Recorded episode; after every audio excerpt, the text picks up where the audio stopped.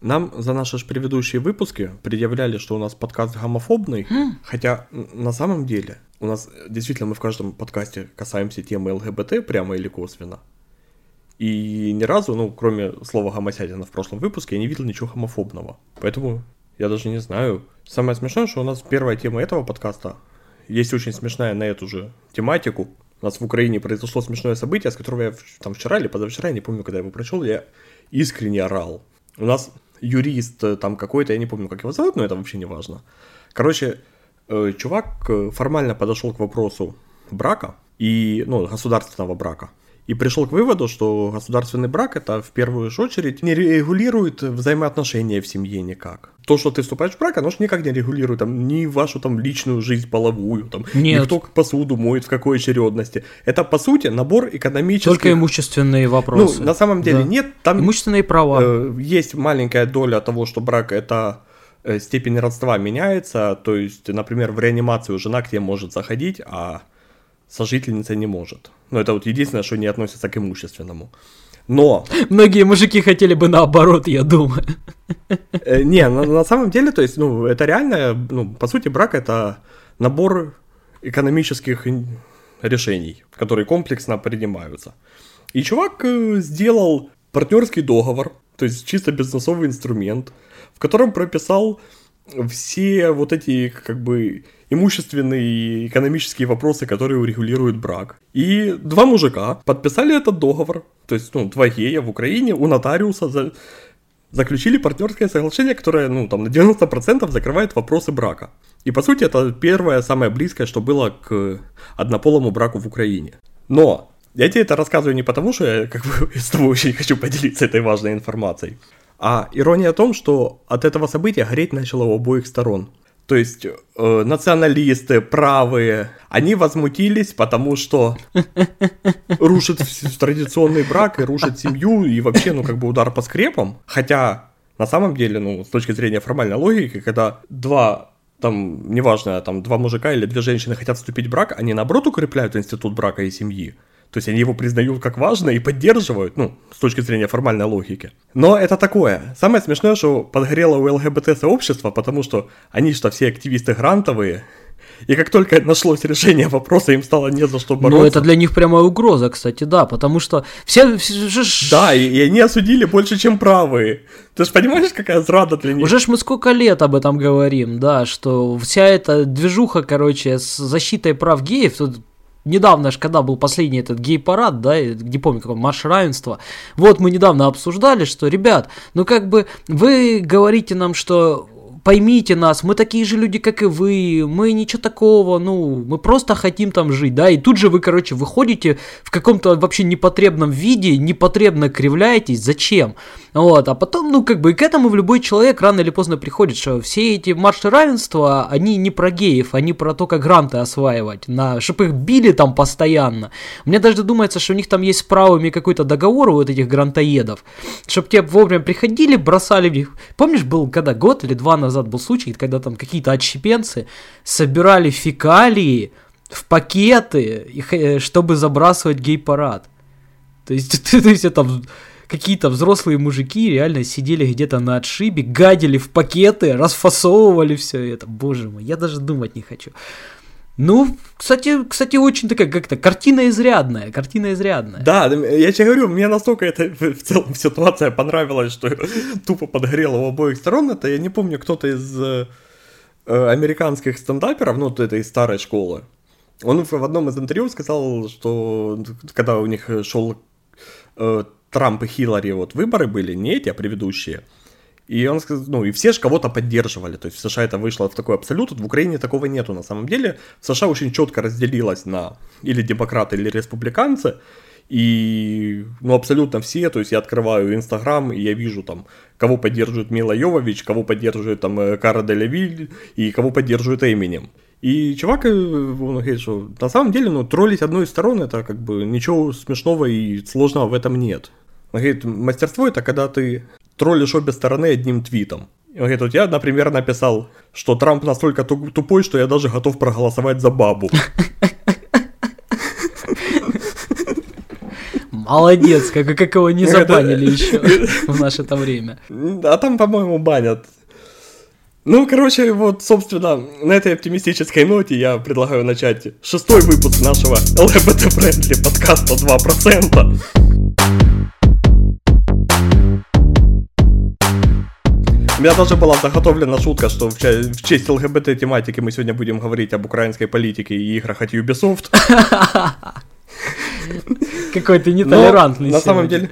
Да, давай, давай, продолжай. На самом деле список тем у нас шире, а игры от Ubisoft, на удивление, иногда бывают нормальными. Да, последние, последние лет 10 нет, но вообще да. Ах. Не, на самом деле, вот э, давай, ну давай начнем с игр про Ubisoft, чтобы не уходить там в политику, в какие-то вот эти дебри неинтересные. Меня на самом деле я так за последнюю неделю устал от всего, вот именно вот этого около политического, что мне хочется поговорить о чем-то нормальном, приятном и интересном. И, собственно, там, я, например, хочу тебя сегодня послушать про Nintendo Switch. Наконец-то. Я даже уже в Фейсбуке столкнулся, да, что люди интересуются. То есть я никогда не интересовался особо. Я от тебя, по-моему, вообще узнал о существовании свеча и что это такое.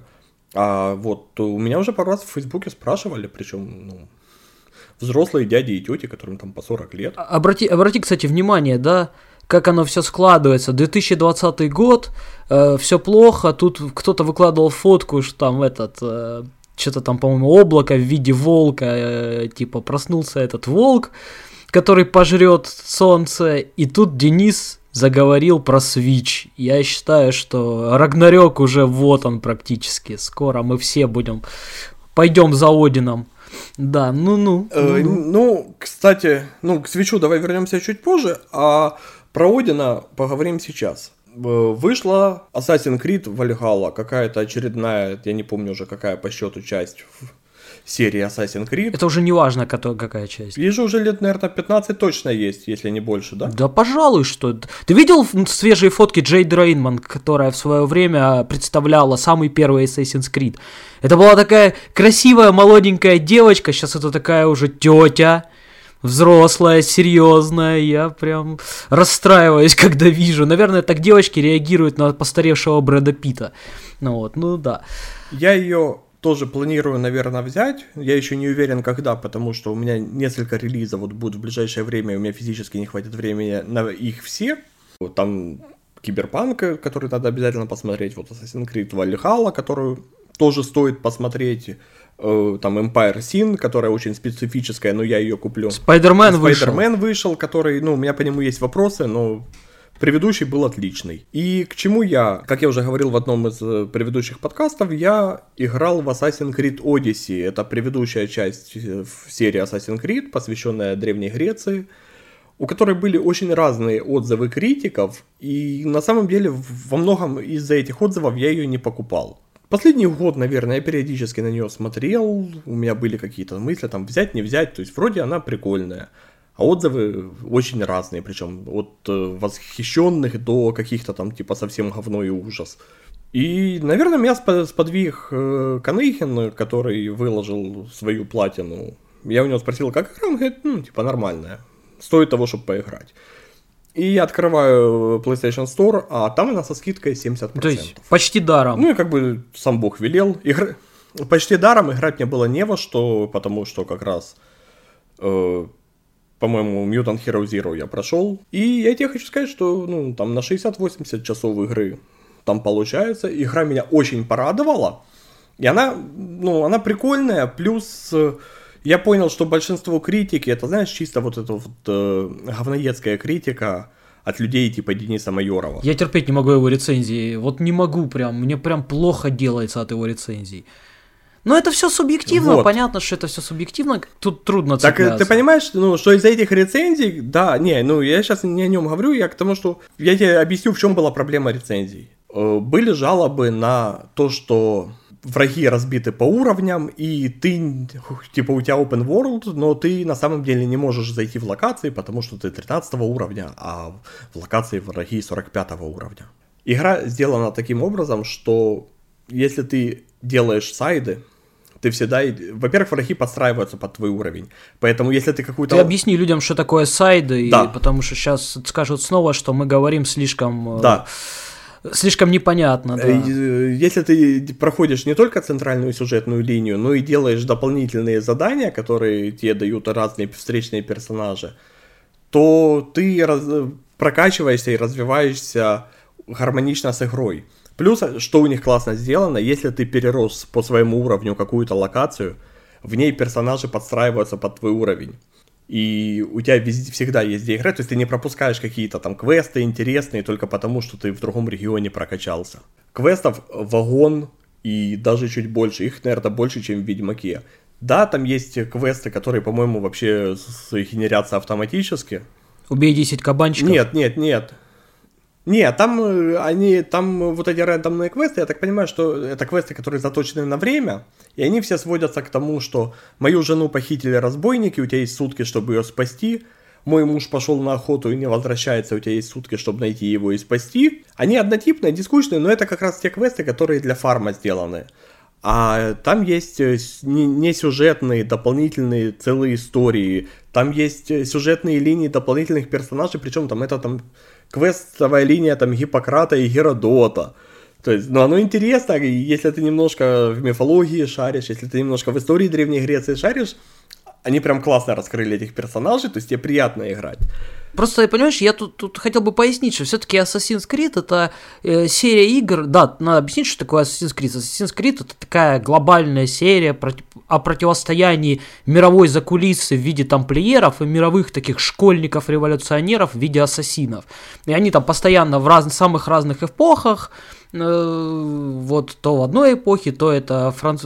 Франция времен революции, то это, э, например, Америка времен гражданской войны, ну и вот в таком ключе. Вот, в данном случае Одиссей это Древняя Греция, противостояние там, по-моему, Спарты и Афин, да? Ну, в целом, да, это Спарта и Афины, но там они, опять же, расширив сюжетную линию, у тебя есть, во-первых, выбор, кого ты поддерживаешь, что уже приятно. И там в каждом регионе есть, ну, или Спарта, или Афины управляют регионом. И ты можешь, э, выполняя ряд... Спартанских милитаристов надо поддерживать. Я, кстати, тоже поддерживал Спарту почти всегда, потому что, ну, ты сюжетно, ты родом из Спарты, тебя хоть оттуда и изгнали, но... Но в целом, сам факт, что игра тебе дает выбирать, кого ты поддерживаешь, причем она тебя как бы очень четко разводит, то есть спартанцы это такие там сильные, злые дикари, но мощные и правильные, которые живут по понятиям, там, честь, совесть, и, ну, афиняне, это, это развитая культура, закулисные игры, политика. Гедонизм, гомосексуализм. Кстати... Вот это мужеложество, свальный грех и все кстати, остальное. Кстати, кстати,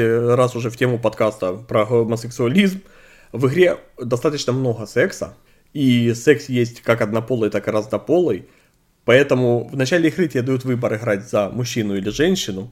Кстати, опять же, что стоит отметить, тебя никогда игра не принуждает к какому-то сексу. То есть ты всегда можешь отказаться, если ты этого не хочешь. Не появляется эльф-разбойник. То есть ты можешь играть за гетеросексуального мужика, и нет, ну то есть у тебя не будет такого, что тебя квест обязывает там переспать с другим мужиком из серии, ну, хочешь пройти игру. Хочешь ачивку, да? Это вот золотые булки, блин. Нет, там, кстати, есть ачивка за переспать с кем-нибудь. А, ну это так еще ничего. Так как я, ну, не гуглил вообще эту тему, там, сколько раз у тебя переспать можно, или там это сюжетно заложено. И первый там вариант романтических отношений я провтыкал из-за неправильных ответов. И я понимаю, что а я хотел платину, но я в итоге сделал платину. И когда у меня случилась вторая ситуация, когда там очень, кстати, смешной квест про пожилую пару, где бабушка очень хотела, чтобы дедушка мог, и отправляет тебя собрать там ему травы какие-то. А дедушка отправляет тереть о забор. И тебя квест под... Не, обсарай, обсарай, как в том анекдоте.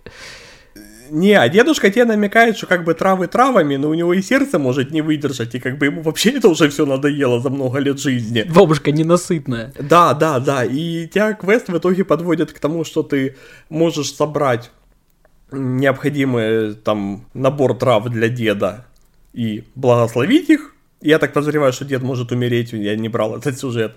Ты можешь с ними втроем попро- попробовать предложить. Геронтофилия. И ты можешь предложить О. деду из серии, типа, дедушка, сохрани этот здоровье, а я, типа, бабку выберу на себя. И я, играя за женский персонаж, я взял бабку для себя, потому что мне ачивка была нужна, я не знал, будет еще такие возможности в игре или нет. Просто грудью на амбразуру лег. Это как, как этот мультсериал Рик и Морти, когда приезжают на, это, к сыну родители на Новый год с каким-то здоровенным черным парнем. Говорит, слушай, а кто, говорит, он такой у вас? Ну, понимаешь, говорит, мы, говорит, уже такие пожилые люди, мы попробовали все ну, говорит, давай, короче, что же делать, что же? Ну, говорит, в основном он, говорит, занимается с твоей матерью сексом, а я наблюдаю за ними. Обычно в костюме Супермена. Да, да, да. Не, ну, то есть на самом деле игра очень разносторонняя. Ну, я же говорю, тут нравится тебе сеттинг или не нравится. Это важно. Э, нет, мне сеттинг, кстати, я к нему был в принципе равнодушен, и там тот же Египет был бы мне интересен, не говоря уже о Вальхале и сеттинге викингов.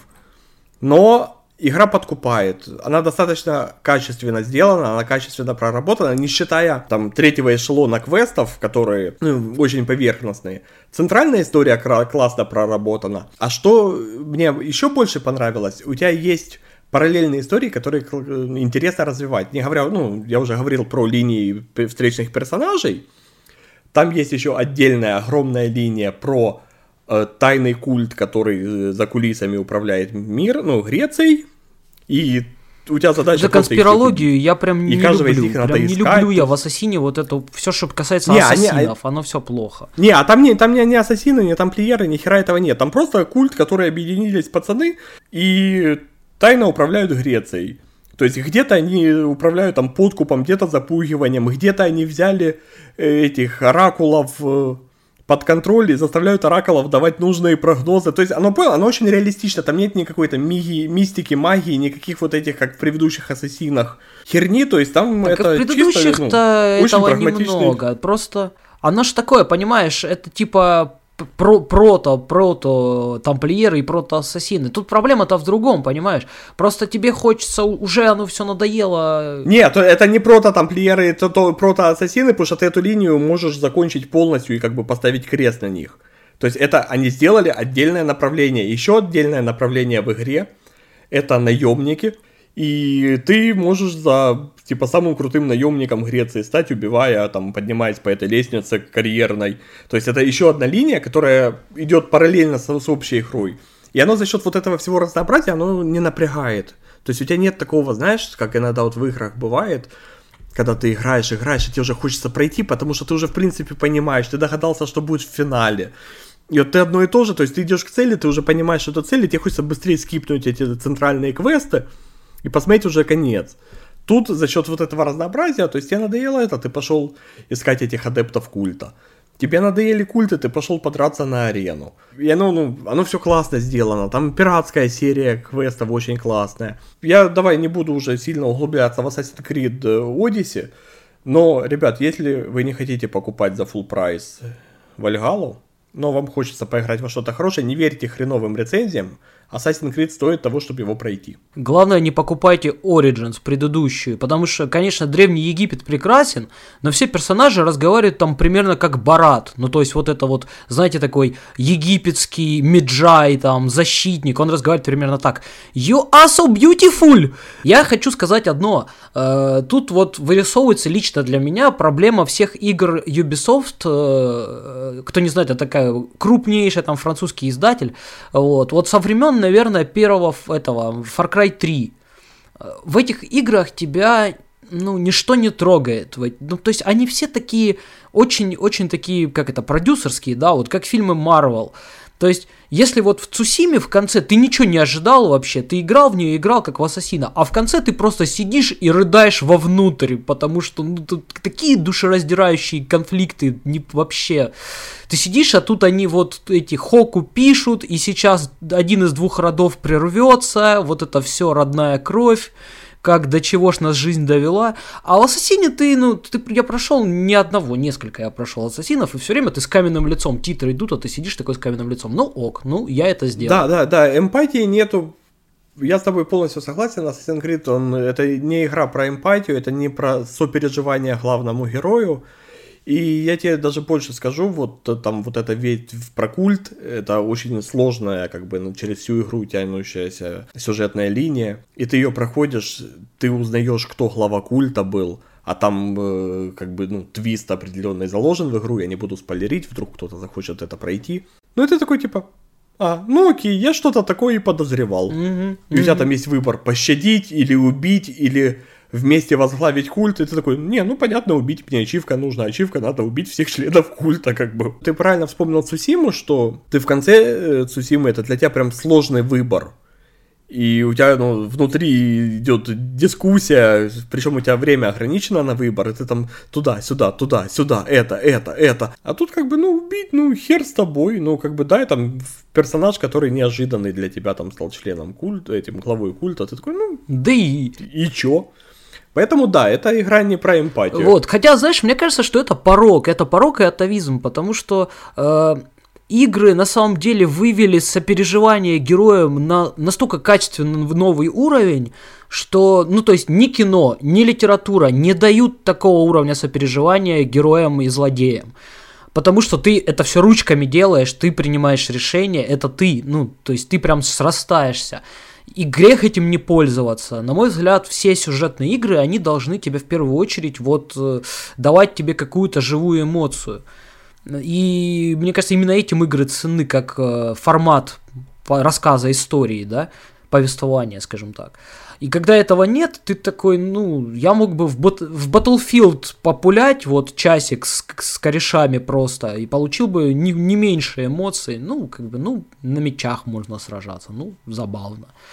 Нету вот этой вот потрясения, когда ты титры не выключаешь, потому что и музыку потом вот эту финальную слушаешь. Мы вчера вспоминали Цусиму. Первое, что я сделал, я пошел на YouTube и пересмотрел финал. Там все плачут, э, стримеры плачут, э, в комментариях люди плачут. Вот, вот она, сила искусства.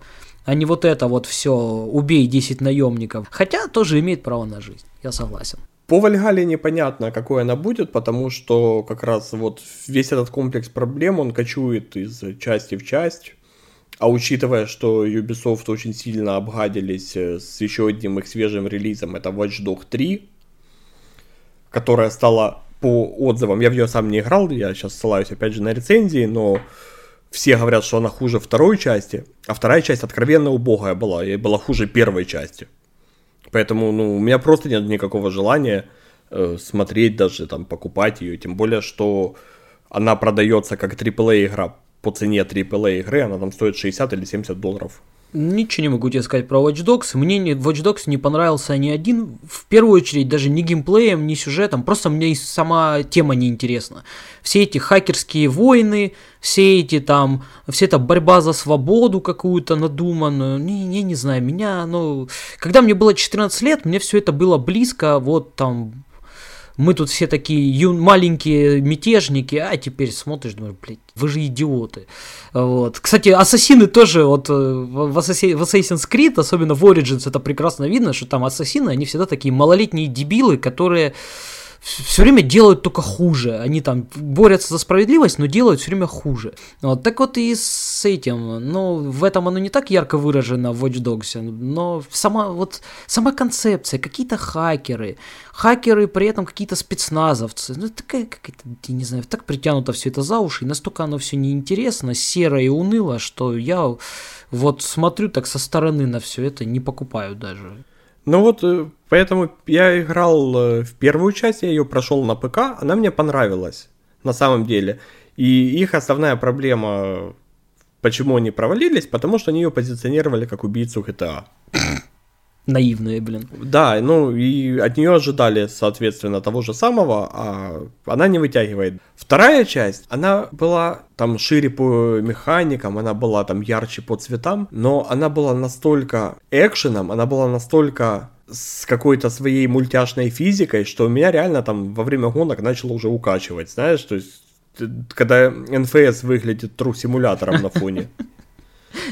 Машинки эти. И я ее просто, я бросил играть, потому что, ну, знаешь, ну это когда уже абсурд какой-то. Третью часть э, мне понравилась идея с вот этими там с наемниками, когда ты себе формируешь команду из людей завербованных. Но, судя по отзывам, не, сорян, я за это тратить деньги не готов, тем более, что в декабре много хороших релизов ожидается и есть на что тратить деньги. Бог с ними с деньгами, время тратить и разочаровываться лишний раз. Еще и пол, на полке место занимать вот это вот какой-то гадостью, которую ты не, не прошел, никогда не будешь включать больше. Да, кстати, это тоже важный фактор. Но, кстати, я бы хотел заметить, да, вот у нас какой-то такой период получился где-то с середины сентября по конец ноября, когда игр игр-то и нет, в общем-то. Я последний раз такое даже не припомню. Такое вот просто, знаешь, последние, наверное, лет шесть игры выходили даже летом хорошие, вот в мертвый сезон так называемый. А последний раз такое, наверное, было летом года 2002, когда ты вот приезжаешь каждую две недели на рынок, подходишь к продавцу и спрашиваешь, ну что, что? Он говорит, да ничего, нету ничего, не выходило. Ну и там какой-нибудь совсем уже там, э, я не знаю, аддон от Васяна для Героев 4 там... Э, в сеттинге «Властелина колец» тебе пытается подпихнуть, который вообще непонятно там на каком принтере распечатана обложка. Я такого не припомню просто. А, и вот для меня это лично стало неожиданностью. Нет игр, в которые я хотел бы поиграть. Вот их нет уже почти два месяца. Я даже затасковал. Самое смешное, что про лето, которое ты говоришь, это лето, когда вышли Корсары 2. И их все ждали много лет. Первый Корсалера Атакела это была гениальнейшая игра. Это была ну, уникальная игра про пиратов. Там мы с друзьями ее перепроходили, проходили. Мы выходили вечером там, на перекур ночью и обсуждали у кого что случилось, потому что там уже вариативность сюжета была, знаешь, там. А когда ты там находил флаг отца и там пиратские все эти там вообще там это был такой вау, потому что никто не находил. И все очень ждали вторую, а вторая получилась откровеннейшее говнище – и у меня с ней была связана смешная история. Я мало кто знает, что я как раз в этом году, ну, в том году, я работал в Днепропетровске был книжный рынок, на котором торговали дисками. И я работал, э, собственно, реализатором, мы с другом пошли, там еще школьниками были, на точке торговать. А у меня просто, ну, я диски покупал, у меня был знакомый, у него была, ну, я так сейчас понимаю, что пиратская контора по производству дисков. CD Plus называлась. Я не знаю, э, Рома, если ты нас слышишь, тебе мое почтение. И там был чувак Рома хозяин. И мы как бы дружили, потому что, ну как дружили, то есть я там школьник, и он взрослый мужик, владелец бизнеса. Но я у него покупал диски, и мы когда-то пришли, мы искали, ну как школьники летом работают, и ни хрена не нашли, то есть можно было там курьером за копейки работать. И мы пришли к нему, я говорю, Рома, как бы есть какие-то варианты? Я говорю, тематику мы знаем, игры любим. Лес знаю, секс люблю, да. Да, то есть он говорит, ну, с реализаторами как бы всегда вопросы с толковыми. Говорит, давайте я сейчас познакомлю, у меня как бы, а у него там пару точек было на рынке. Говорит, у меня э, мест нет вакансий. Ну, типа, он пацаны. И он там познакомил э, с пацаненком, который потом оказался крысой редкостной. Но это выяснилось чуть позже. Но речь не о том. И мы тогда там, я там в 10, ну, между 10 и 11 классом, по-моему, был. У меня были дни, когда я за день зарабатывал больше, чем была средняя зарплата месячная по городу. И я тогда для себя открыл особенности местного бизнеса, знаешь, когда нас там пытались кинуть на тысячу дисков. А это как бы по деньгам, э, там курс был, по-моему, еще 5 он не был даже. То есть это было там 7, ну, полторы тысячи долларов. За всю жизнь не расплатишься. Для школьника, когда тебя... По тем временам. Да, и, и мы, причем нас пытались кинуть взрослые мужики, а мы там, на нас, э, чтобы ты понимал, повесили диски с точки, их никто не забрал. Куча дисков, тысяча дисков, ты понимаешь, это коробки целые. Это ящики, их надо куда-то деть, а мы стоим два пацана, школьника, и мы там договариваемся с каким-то грузчиком, что мы эти диски прячем в какой-то котельной, мы приходим на следующий день, типа, на стрелку с этими собственниками, они же говорят, что пацаны, типа, а диски, мы говорим, а хуй там плавал, пацаны, где деньги? Ты знаешь, это у меня были первые такие взрослые терки в жизни. Но я не об этом, о корсарах. У нас приходит э, рейд налоговой, по-моему. И мои хозяина точки нагинают. Те еще корсары. А я там, у меня были знакомые, я помог разрулить эту ситуацию. И как раз все хорошо закончилось. И вечером появляются корсары.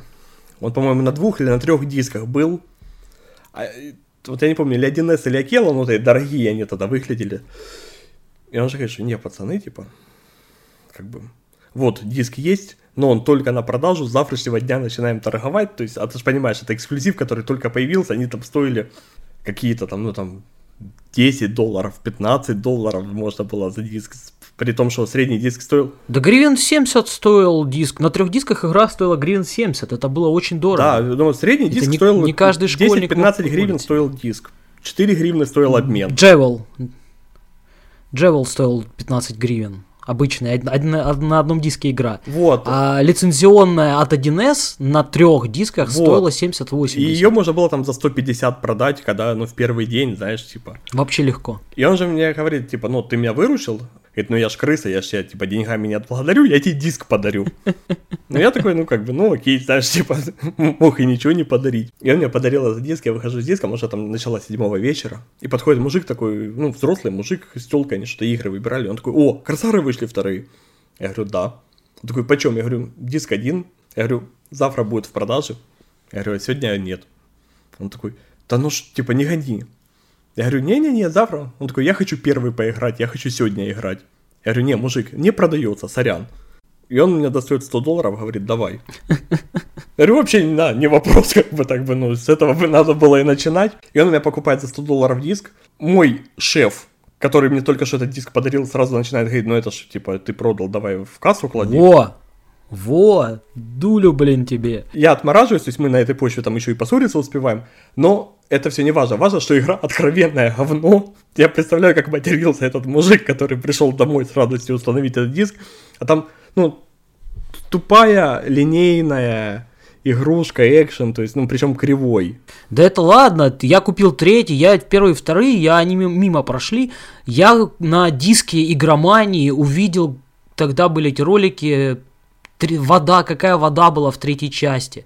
И я купил на релизе, блин, за какие-то сумасшедшие деньги э, эту дурацкую Корсары 3, а- это просто кусок кода, она там вообще не работала практически, то есть э, это, это было что-то такое, Они еще и не допилили. ну, Ты, кстати, видел, на ДТФ есть огромная статья по истории корсаров. Да, да, я читал. Ну там все прекрасно. Это вот. Ну, на самом деле, ну, первые они были настолько офигенные, что у меня была тетрадка, а там как бы вся карта это разные острова. Разных, ну, там Франция, Испания и Англия, ну, и пиратские. И вот у меня была тетрадка, в которой были записаны, на каком острове какие магазины, и чем они торгуют, что они покупают на импорт, что на экспорт, чтобы выстроить экономику, что откуда куда возить, чтобы бабла поднять. Прям золотой треугольник-то у тебя собственный был. Вот тем этим были прекрасны старые игры, кстати. Вот именно этим. Вот этим ощущением какого-то. Даже не знаю. Ну, они тебя всегда. Вот в них было не только свое очарование, но при этом в них еще было что-то такое вот. Что от тебя требовалось что-то. То есть ты должен был вложиться в эти игры. А сейчас такого как бы почти нет. Ну да, вот это ну, отдельная категория специфических игр, а ну, Корсары, ты знаешь, это ну, эпохальная игра своего поколения, и она просто недооценена, потому что она отечественных разработчиков, и как бы... Я думаю, не только поэтому. Они ее еще тогда не было... еще Ну, ее тогда не было большому миру Видишь показать ли, а возможности такой Эти полноценной. игры, они еще и все практически не проходили контроль качества. То есть они все, даже первая, по-моему, насколько я помню, она была довольно-таки забагованная. Это вот как Сталкер в свое время. Для нас это было что-то невероятное, событие, веха. А для иностранцев это была просто еще одна неплохая игра. Да, причем, что там, кстати, он, возвращаясь к Корсарам, я тебя перебью, извини, озвучка актерская профессиональная, потому что у них рядом был там какой-то театр, и актеры тогда чуть ли не за еду готовы были, это были 90-е, и актерам там за какие-то копейки озвучить какие-то реплики, им это был офигенный заработок, они очень выкладывали, чтобы их приглашали еще. Поэтому озвучка в Корсарах офигенная, а по поводу багов ты абсолютно прав, там был критический баг. Во-первых, Новакела выпускал официальные патчи, что тогда вообще как бы нереальное было, и ну реально на сайте Акелы, по-моему, наверное, до сих пор, если этот сайт еще поддерживается, висит патч для корсаров, который исправлял кучу ошибок. А до этого там был глюк, когда у тебя в ключевом моменте не высвечивался вариант ответа, который открывает сюжетную линию э, главную. То есть ты мог пройти игру, но ты не мог открыть э, историю персонажа. Там как бы сводится к тому, что твой отец известный пират был. И историю отца ты не мог открыть, потому что у тебя тупо не высвечивался нужный вариант ответа. Условно говоря, ответов было три, а у тебя отображалось два. А третий был за кадром, и ты не мог его мышкой выбрать, ты его даже не видел. И единственный способ его выбрать, это открывать консоль и через консоль прописывать кодом выбрать ответ номер три. Да. И когда мы это нашли, там, знаешь, а тогда, ну, это конец 90-х, тогда еще интернета как такового не было. А профильных ресурсах в игровых вообще не было. И вот, ты знаешь, каким-то чудом где-то ты находишь эту информацию, ты пробуешь, оно работает, а код тогда для тебя вообще набор символов выглядел, потому что, ну, специфика языка программирования. И ты выходишь, пацанам расскажешь, а тебе тупо не верят, что там вообще это есть.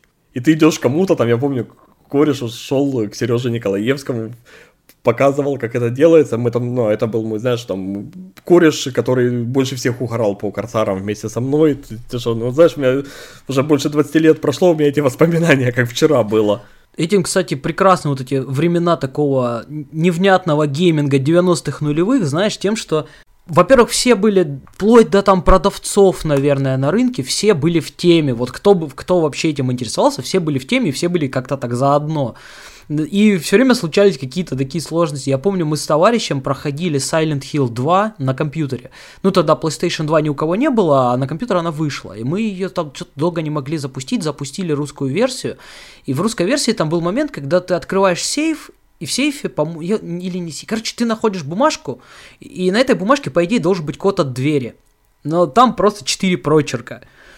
И мы долго-долго выясняли, у кого-то в итоге мы выяснили, что нужно установить английскую версию, зайти, вот пройти в этот момент, и там будет код. Потом этот код уже пере... заново установить русскую версию, загрузить сохранение, ввести нужный пароль, ну там целое дело. Но это еще фигня, с Silent Hill было смешнее, я не помню, я рассказывал тебе эту историю или нет, как мы проходили первый Silent Hill, там был какой-то очень сложный, очень сложная головоломка с пианино. То есть там, на пиани... там какое-то было стихотворение, тоже криво переведенное на русский язык, и, значит, пианино клавишей нужно было что-то наиграть, исходя из этого стихотворения. Но поскольку оно было переведено неправильно, непонятно было, что делать. Вот. А нам очень нравилась эта игра, мы очень хотели ее пройти, мы были буквально очарованы ею. И однажды у нас был такой, ну, рынок не рынок, это называлось парапет. То есть такой, знаешь, вот э, высокий бордюр, условно говоря, на котором торгуют дисками. Угу. Э, в основном подержанными, и там можно было, ну, буквально там за 2 гривны купить какой-нибудь убитый. Я там за 2 гривны, помню, купил э, Soldier of Fortune первый, такой потертый-потертый. Вот.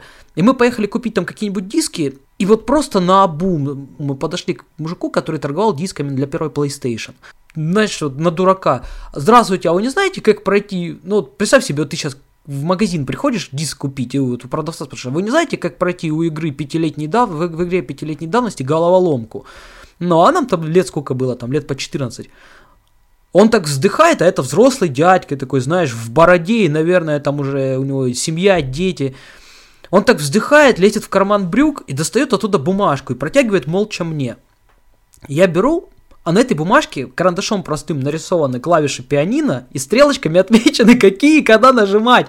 Ну, то есть, это не самая, это далеко не самая популярная игра того времени, потому что, ну, просто это было давно уже, все на ПК играют, на PlayStation уже никто не играет толком. Откуда? Как это получилось?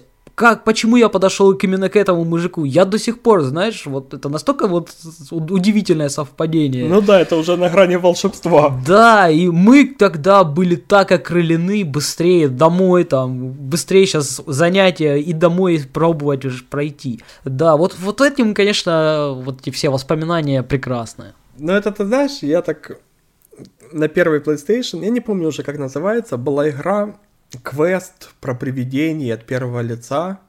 Там на корабле события разворачиваются. Он такой, ну, он жуткий, прям страшный, знаешь, я, я не помню, сколько мне лет было, но я поначалу даже там местами боялся в него играть вечерами, потому что, ну, такой хоррор. И первое, что мне в нем запомнилось, там надо было в электрощитке что-то починить, и ты подходишь, делаешь, а и тебя бьет током, и у меня джойстик завибрировал. Я до этого не знал, он не на всех играх вибрировал. Да, да, да, да. И он у меня в руках впервые в жизни завибрировал. Я его вхуйнул в сторону. Сам кинулся в другую сторону. А у меня там лет вообще шпанты было. И... Но не об этом речь. Там э, у меня брат проходил старший эту игру, там как бы сложные квесты, я не все мог осилить. И упирался в там э, на определенном этапе ты играешь в казино. И тебе со стартовой суммы надо ее увеличить там то ли в 10, то ли в 20 раз. Причем, что казино вообще не френдли. И ты тупо, ты уходишь в ноль, ты уходишь в ноль, ты уходишь в ноль. Знаешь, ну, там баланс очень сильно нарушен был. И вот у меня, и, и, нам обидно, мы, знаешь, ну, днями в этом казино считай, сидим в надежде пройти, то есть ты зарабатываешь там какие-то деньги, они сливаются. Ну, как в настоящем казино, короче, выиграть вообще шансов нет. И очередной раз запускаем сейф, и я тупо беру все деньги, в all ставлю на число на рулетке, и выпадает это число с первого раза. И этой суммы, ну, оно уж э, в 32 раза увеличивает ставку. Что у нас тогда такой праздник был, когда ты прикинь, чисто ну, угадать цифру, одну из 32 цифр. Я тебе расскажу про праздник на эту тему. Помнишь, раньше были эротические квесты, такие видеоквесты, там рандеву типа, с незнакомкой. Рандеву с незнакомкой, да-да-да. Провинциальный игрок была такая, там тоже в азартные Я не помню, играешь, руки и помнят. открывается... Да, вот, и естественно, это, это вот рандеву с незнакомкой, я помню, кто-то мне из одноклассников давал третью часть, никто там не мог, потому что там было абсолютно непредсказуемо, нелогично, ну, типа, там девушка говорит тебе, там, закажи мне какой-нибудь коктейль, и так, знаешь, прям так сладко тебе это говорит, ты там три коктейля, и ты так на обум выбираешь там, там, ну, секс на пляже, она такая, что, фу, как вульгарно, пошел вон, не дам тебе, вот, и, и это вот все сначала начинать, в какой-то момент мне просто надоело, и я зашел на ПК файлы игры, там была папочка видео, где тупо все эти вот стриптизы, все эти ролики, и я пришел в школу на следующий день, говорю, пацаны, а никто не мог ее пройти, я говорю, пацаны, ну, как бы, там не надо ничего проходить, просто заходите в, вот в такую-то папку, смотрите ролики, все были счастливы, вообще, это же мудовейшая игра, вообще ничего не понятно, надо там, единственная, наверное, последовательность какая-то, Ой, вообще. А И в провинциальном игроке то же самое было. Тоже такая дурацкая. Ты там бильярд какие-то, игровые автоматы, все это скучно, неинтересно. Вот зашел в папку. В провинциальном игроке, по-моему, там нарды были. Из того, что я тогда подвис вообще, потому что, ну, я как бы в нарды научился гораздо позже играть, и, ну, вообще непонятно, а в нарды ты, ну, это как в шахматы, ты не можешь выиграть, случайно делая там какие-то ходы. Ну, да, да, да. Ну, в общем-то, не надо было в этой игре.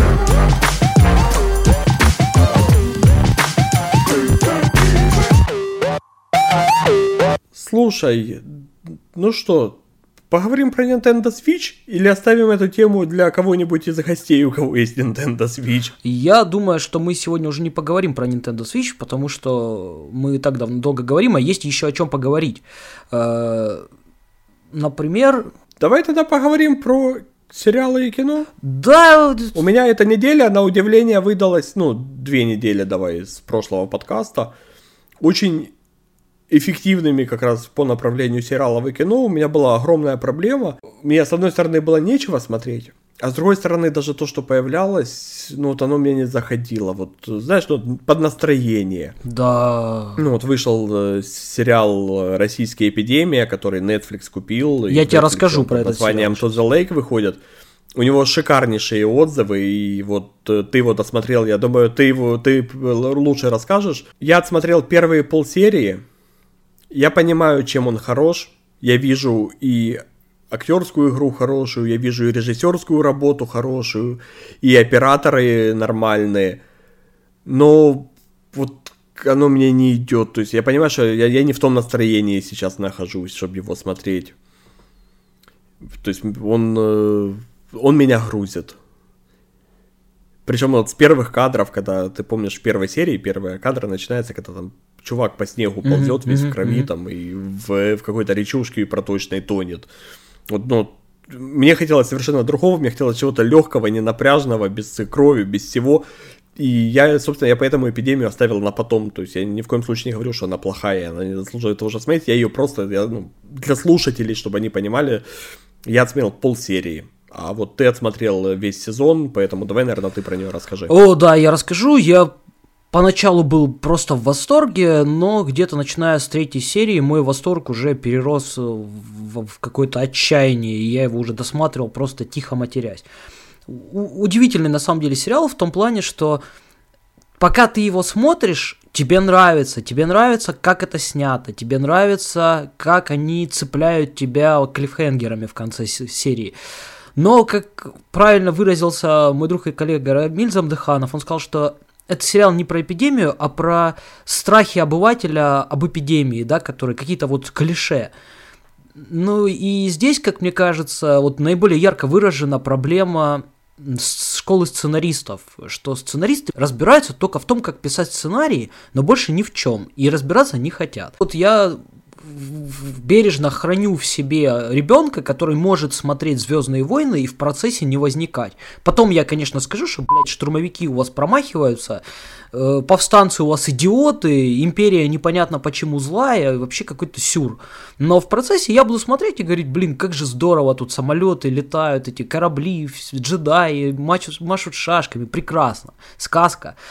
Но вот в сказочном сеттинге со мной это работает. В более или менее реалистичном сеттинге я не могу. Меня начинает бесить. Э, вот в данном случае сериал «Эпидемия». Там прекрасная операторская работа, прекрасные актеры снимаются, они прям играют. Я уже давно не помню, чтобы я вот смотрел на актера и забывал о том, что вообще-то это там Мухомор из сериала «Улицы разбитых фонарей», да, потому что он играет совершенно другого персонажа и прям играет здорово. Но при этом вы ж не понимаете, о чем вы снимаете. Вы, ну, э, там элементарно, вот допустим, да, самое, вот, что меня сразу покоробило, это э, все друг друга ненавидят и все друг друга хотят, извините, объебать. Дело в том, что я, ну, немножко понимаю, о чем я говорю, и я вот могу с уверенностью сказать, что в экстренных таких вот опасных ситуациях внезапно выясняется, что люди-то не так, чтобы говно. Ну, то есть говно, оно становится прям совсем говном-говном, а люди, которые в обычной жизни безразличные и такие не сильно заинтересованные, они наоборот, они вот стараются помочь. И у меня есть теория, почему так, но это не важно. Но дальше это вот просто везде проявляется. То есть Дальнобойщик везет мужика, там провозит его в Москву через блокпосты, привозит его, тут говорит, ну подожди меня две минуты, тут говорит, за подожди еще деньги. Ну ты дурачок, ты стоишь со здоровым, ты какой-то задохлик, стоит со взрослым мужиком здоровым э, где-то в спальном районе, вокруг никого нет, а он с него деньги вымогает. Он тебе сейчас дурака ножом пырнет просто, не говоря уж о там каких-то добродетелях, да, и, и заберет у тебя машину, ты ему нахер не нужен. И вот дальше начинается, ну, просто какая-то чушь. То есть город контролируется военными, всюду блокпосты и комендантский час, но при этом там какие-то подростковые банды в 50 голов бегают, всех убивают. Ну, ты же, кстати, знаешь же историю с этими бандами? Что ты, что конкретно ты имеешь в виду?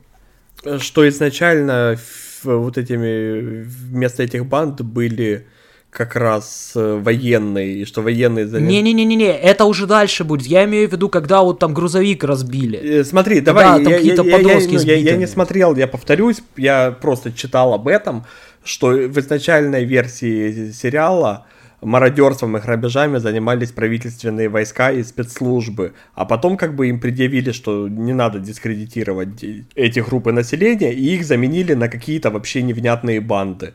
То есть это, тут как бы был вопрос государственного цензурирования. Нет, там, там смешно, кстати, все это выглядит. Э, я думал, это про начало. Ну, там в начале есть какие-то неопознанные спецназовцы, похожие на спецназ МВД или какую-то там ЧВК, которые в разгар эпидемии, то есть это люди, по идее, осведомленные, люди опытные, знаешь, что они делают? Они едут в, в дом богатому мужику и выносят из дома плазму. При этом показывают, вот нахера вам плазма, у вас люди, ну это вот тоже вот момент, да, про сценарий. У вас люди дохнут как мухи. У вас в Москве миллион сейчас освобождается квартир, в которых эти плазмы нахер никого не нужны, и ради них даже убивать никого не надо. Через месяц вы, вы эти плазмы, из них сможете дом построить, потому что они не будут вам нужны. Показывают в следующей же сцене, что нет бензина, нет топлива, топливо главная ценность, но они едут не топливо отбирать, а какую-то плазму, телевизоры какие-то там. Причем, что с электричеством есть как бы тоже вопрос. А у них, кстати, там все время есть электричество, я так и не понял. Люди умрут, а электричество есть. Кто его обслуживает, это непонятно. Кроме электричества нужен еще интернет и ютубчик. Еще и телевещание не помешало бы, например. Не, ну мы, давай, допустим, вот даже кабель отпал, то есть минимум тебе нужен интернет, чтобы ты мог хотя бы в онлайне смотреть кино, если, ну, понятно, там телеканалы не работают, то есть все умерли. Ну да, это вопросы к сценарию. Да, про военных Ты что-то еще ж- по эпидемии добавить хочешь? Да-да-да, подожди, я еще не закончил. Это, блин, меня, я долго терпел. Вот. э, Про военных, как там это все выглядит? Там, по-моему, к третьей или четвертой серии оказывается, что военные просто вот с вертолетами прилетают в эти красные зоны, ну, то есть зоны особого заражения, и всех людей расстреливают. Ну, то есть вообще всех просто, знаешь, они там в какой-то момент, они заходят в, в- в глухую деревню, и это выглядит вот один в один советские фильмы про Великую Отечественную войну, вот нацисты в русской деревне, знаешь, вот я все ждал, когда он спросит, бабка, курка, млека, яйки, понимаешь, вот один в один просто, они себя ведут как немцы, как, как каратели. Вот. И там какие-то партизаны. Кстати, мне такое чувство, что снимали какие-то советские люди, потому что они все время... У них там вот советский офицер, он хороший, отставник. Ему приходит баба и говорит, ты давал присягу? Он говорит, я давал присягу защищать советский народ. Он говорит, ну так защищай. Вот. И там вот все советские люди хорошие, все современные российские, они твари, мрази и негодяи. Очень, не знаю, короче. Так, так просто не бывает, не суть. И вот, значит, они приходят в эти деревни, там каких-то невиданных масштабов операции, летают вертолеты, сбрасывают тонны листовок. Э, знаешь, как в игре вот э, Days Gone, то есть вот стоят вот эти пункты, там матюгальник, этот запись говорит, что идите туда-то, там вас там дадут теплую одежду, лекарства. Все туда приходят, их просто расстреливают тут как мясо. Я все не мог понять, ну, во-первых, зачем вы это делаете, во-вторых, и вот дальше как они оправдали. Начало серии, стоит, сидит какой-то офицер, у него застреленные жена и ребенок э, больные, он сам больной, собирается их сжечь и застрелиться, и по телевизору говорят, что это э, происходит какой-то ужас в стране, там в регионах какие-то военные вроде как убивают людей, так вот это не государственная инициатива, это какие-то неизвестные сволочи, это не государство все делает. Выглядит это все как будто, знаешь, как будто поймали за жопу и государство пытается отмазаться от преступлений. Ну, видимо, они так вышли из положения. Но опять же, я же говорю, вот такое впечатление, что они читали Стивена Кинга «Противостояние», ни хера там не поняли, как обычно, потому что у Кинга-то военные, конечно, ведут себя как такое закрытое общество нацистов, но они так себя не все ведут, и ну, допустим, у Кинга есть вот этот момент, да, когда военные в какой-то момент начинают просто валить друг друга, потому что одни четко выполняют приказ э, командования вот этого своего злобного и убивают людей, а другие не могут так. Вот. Здесь такого нет вообще. Здесь военный какой-то, знаешь, видимо, контрактник, он там маленького ребенка говорит, мордой в пол, и собирается его застрелить. Вы мне найдите контрактника, который выполнит такой приказ вот так вот с бухты-барахты. Чтобы он такой приказ выполнил, его сначала нужно, условно говоря, растлить, ну то есть сделать, вот его, заставить что-то плохое делать систематически. Люди так быстро не звереют, там сначала эпидемия, и вот оно все такое, там постоянно, вот ты сидишь и, ну так же, блядь, не бывает. Вы ж, мало того, что вы никаких экстренных ситуаций в жизни не видели, вы ни с кем не консультировались, вы даже не очень понимаете, как люди вообще функционируют. Я не выдержал. В конце уже я ждал, когда ядерная, что ядерная бомба на них упадет. Напали китайцы, я так уже китайцы. Еще и китайцы, сука. Ну где же инопланетяне? Все, я, я не знаю. Это, кстати, знаешь, проблема-то глубже. Сейчас снимают второй сезон сериала «Метод». Ты смотрел сериал «Метод» первый сезон? Нет. Вот сейчас тоже сначала все говорили ура, ура, второй сезон метода, такой хороший сериал. Но вот теперь все начали смотреть и тоже что-то говорят, ой, да нет, что-то какая-то херня. Я посмотрел в свое время еще тогда сериал «Метод», и у меня к нему были примерно те же вопросы. Ну, то есть, знаешь, понадергали из американское кино каких-то сюжетных ходов, оно на отечественное, во-первых, ложится плохо, во-вторых, не хватило таланта все между собой увязать. Ну, там, допустим, простой пример. Представь себе, приезжает серийный убийца, который, э, ну, знаешь, как Декстер Морган, взят под контроль государством и ловит других серийных убийц. Вот этот серийный убийца с корочками мента приезжает в какой-то провинциальный городок, где ловит маньяка. Он ведет себя там как кретин, он все время пьяный, он обращает на себя максимум внимания, неадекватит. В конце концов, он выходит на маньяка, который оказывается сотрудником полиции. Он его просто режет ножом в, авто, в, в трамвае, по-моему, выходит и говорит, ну все, поехали отсюда. Они уезжают. Вот как вот это все на реальную жизнь ложится? Приезжает какой-то упырь, убивает ножом сотрудника полиции и уезжает. Так может это он всех тут убивал? Ну вот сразу, первое же, что в голову приходит. Может он раньше приехал и всех тут убивал, а потом закосил. Ну короче, короче какая-то такая вот, вроде, знаешь, опять же, актеры классно играют, классно кадр поставлен, камера, технологии, съемка, все замечательно, но сценарий говно. Даже, кстати, персонажи хорошо прописаны. Правды жизни нету. Ну, оно, да, оно портит сильное ощущение. Я ж, как я уже говорил раньше, не мог для себя найти, что посмотреть, и мне повезло. У меня есть супруга, которая смотрит чуть-чуть больше, чем я, сериалов. Я ей, собственно, делегировал полномочия. Знаешь, у нас как... Я ей звоню, говорю, там, говорят, вышел классный сериал такой-то. Говорю, а ты посмотри и мне потом набери, скажи, стоит тратить время или не стоит. Потому что, ну, действительно, сейчас немножко зашиваюсь по времени. Там вечером, ну, знаешь, не хочется приходить и вот включать там, посмотрели полчаса, да не, говно какое-то, давай следующий. Посмотрели полчаса, да не, говно какое-то. И вот сидишь, потом 12 ночи мы посмотрели 6 там получасовых серий каких-то непонятных, и все не то. Но она мне порекомендовала сериал. Меня, кстати, очень удивило, что она его вообще начала смотреть. Сериал называется «Тед Лассо». Это имя и фамилия. Сериал выпускает Apple, но Apple его просто купил готовый, сериал снимает Warner Brothers. Э, суть сериала очень простая. США. Э, Тед Лассо, тренер юношеской команды по американскому футболу. Чувак э, за два года команду откуда-то из болота, вытягивает там высшую лигу, или там в топ-лиге, я уже не помню, короче. Чувак оказывается офигенным тренером. И тут внезапно, американский футбол, повторюсь, ему приходит приглашение переехать в Англию и тренировать футбольный клуб премьер-лиги. Он вообще ничего не понимает ни про Англию, ни про футбол, потому что, ну, это же давняя история что американцы, они же наш футбол называют сокер. Ну да, свой футбол. футбол а да. футболом называют, э, когда пацаны с большими накладными плечами бегают с продолговатым мячом. И он э, в паре со своим компаньоном, тоже тренером, таким харизматичным бородатым мужиком, который почти всегда молчит и отвечает всегда очень коротко и смешно, приезжают в Англию. А клубы премьер-лиги, то есть большой клуб, они начинают его тренировать, и, ну, это как бы все в первой серии выясняется, поэтому я не спойлерю.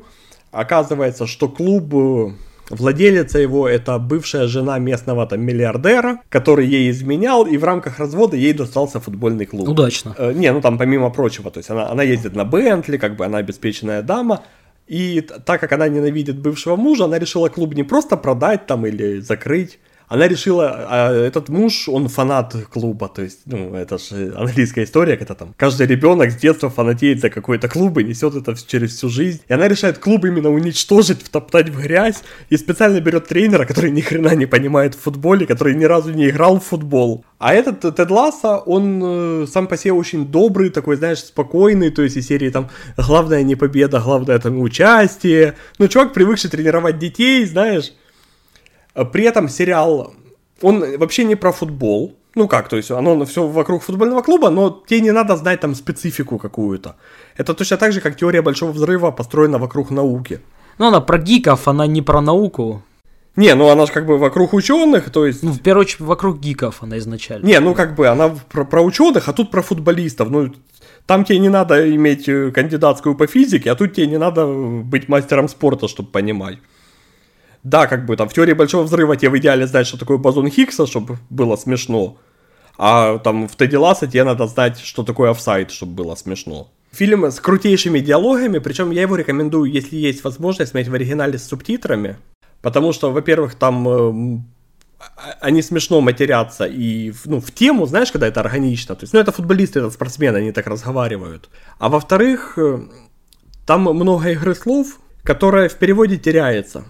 И сериал, чем он мне очень понравился, он, во-первых, он, он ситком, 30 минут серия. Он очень легкий, он смешной в каждой серии.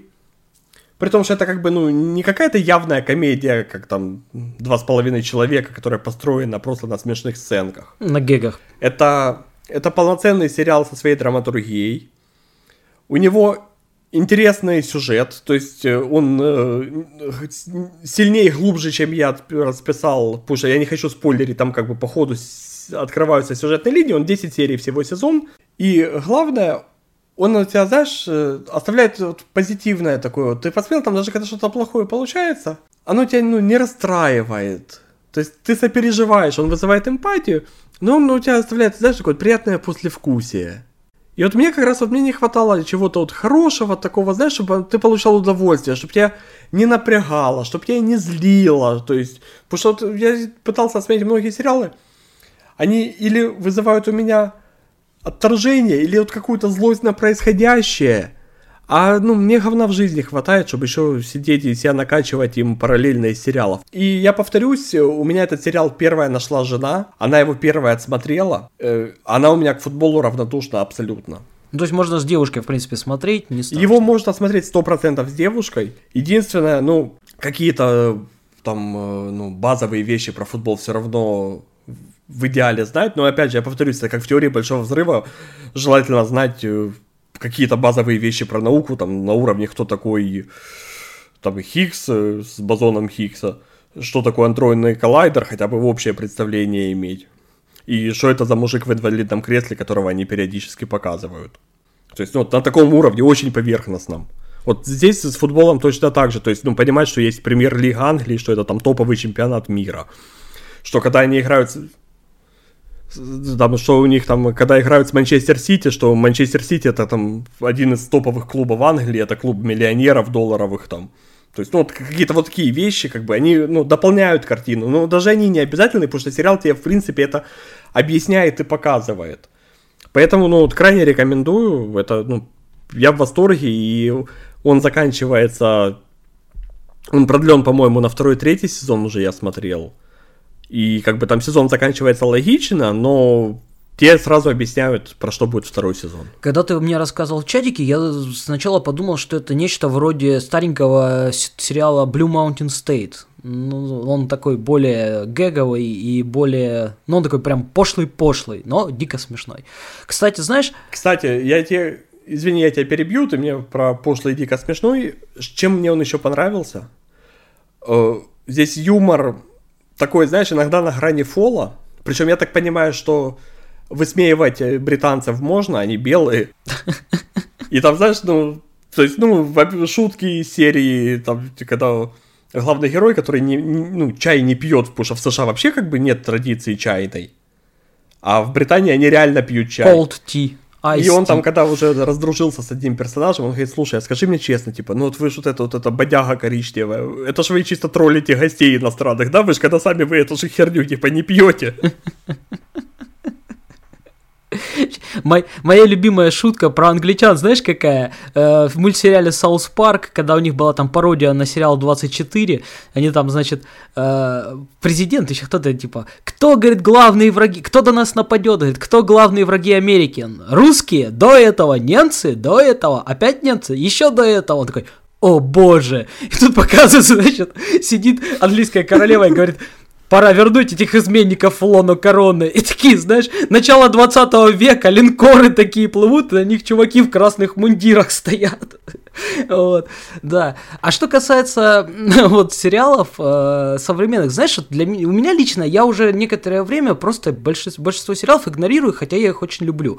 Потому что средний сериал, он о чем? О том, что есть главный герой, и он, например, внезапно узнает, что болен раком. А у него есть друг, и у друга дочь наркоманка, он давно в разводе, жена встречается, с, стал, внезапно выяснилось, что она лесбиянка, а дочь стала наркоманкой вот, а сын э, суицидник, и вот это все, и он при этом еще и расследует убийство.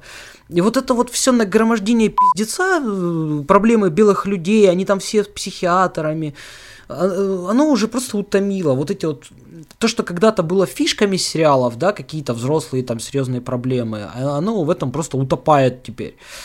Э, да, кстати, пока я не забыл, ты заговорил о переводе. Вот как раз вот сериал «Эпидемия», я его смотрел на Netflix с английскими субтитрами. И я убедился, что мы много ругаем там переводы с английского сериала у нас, но американцы, они вообще не заморачиваются. То есть там какая-то игра слов, какие-то там местные, ну типа он говорит там темно, как у негра в жопе, да, и он там просто говорит, что там темно. Ну, вот, вот на таком уровне все переводится, то есть вообще никаких нюансов, они не запариваются. Поэтому мы еще не в худшем положении. Ну, да, но в целом, поэтому все нужно смотреть в оригинале, и меня очень угнетает, знаешь, вот это желание. Я понимаю, когда, ну, делают перевод с английского, ты хочешь, не хочешь, ну, многие вынуждены смотреть в переводе, потому что они просто не знают английского на том уровне, чтобы смотреть в оригинале. Но когда там пытаются переводить там русские фильмы на украинский язык, Это же что-то клиническое. когда у нас сейчас пошла мода э, классические э, русские произведения литературные в школе давать в переводе на Не, украинский. ну это политика, Денис.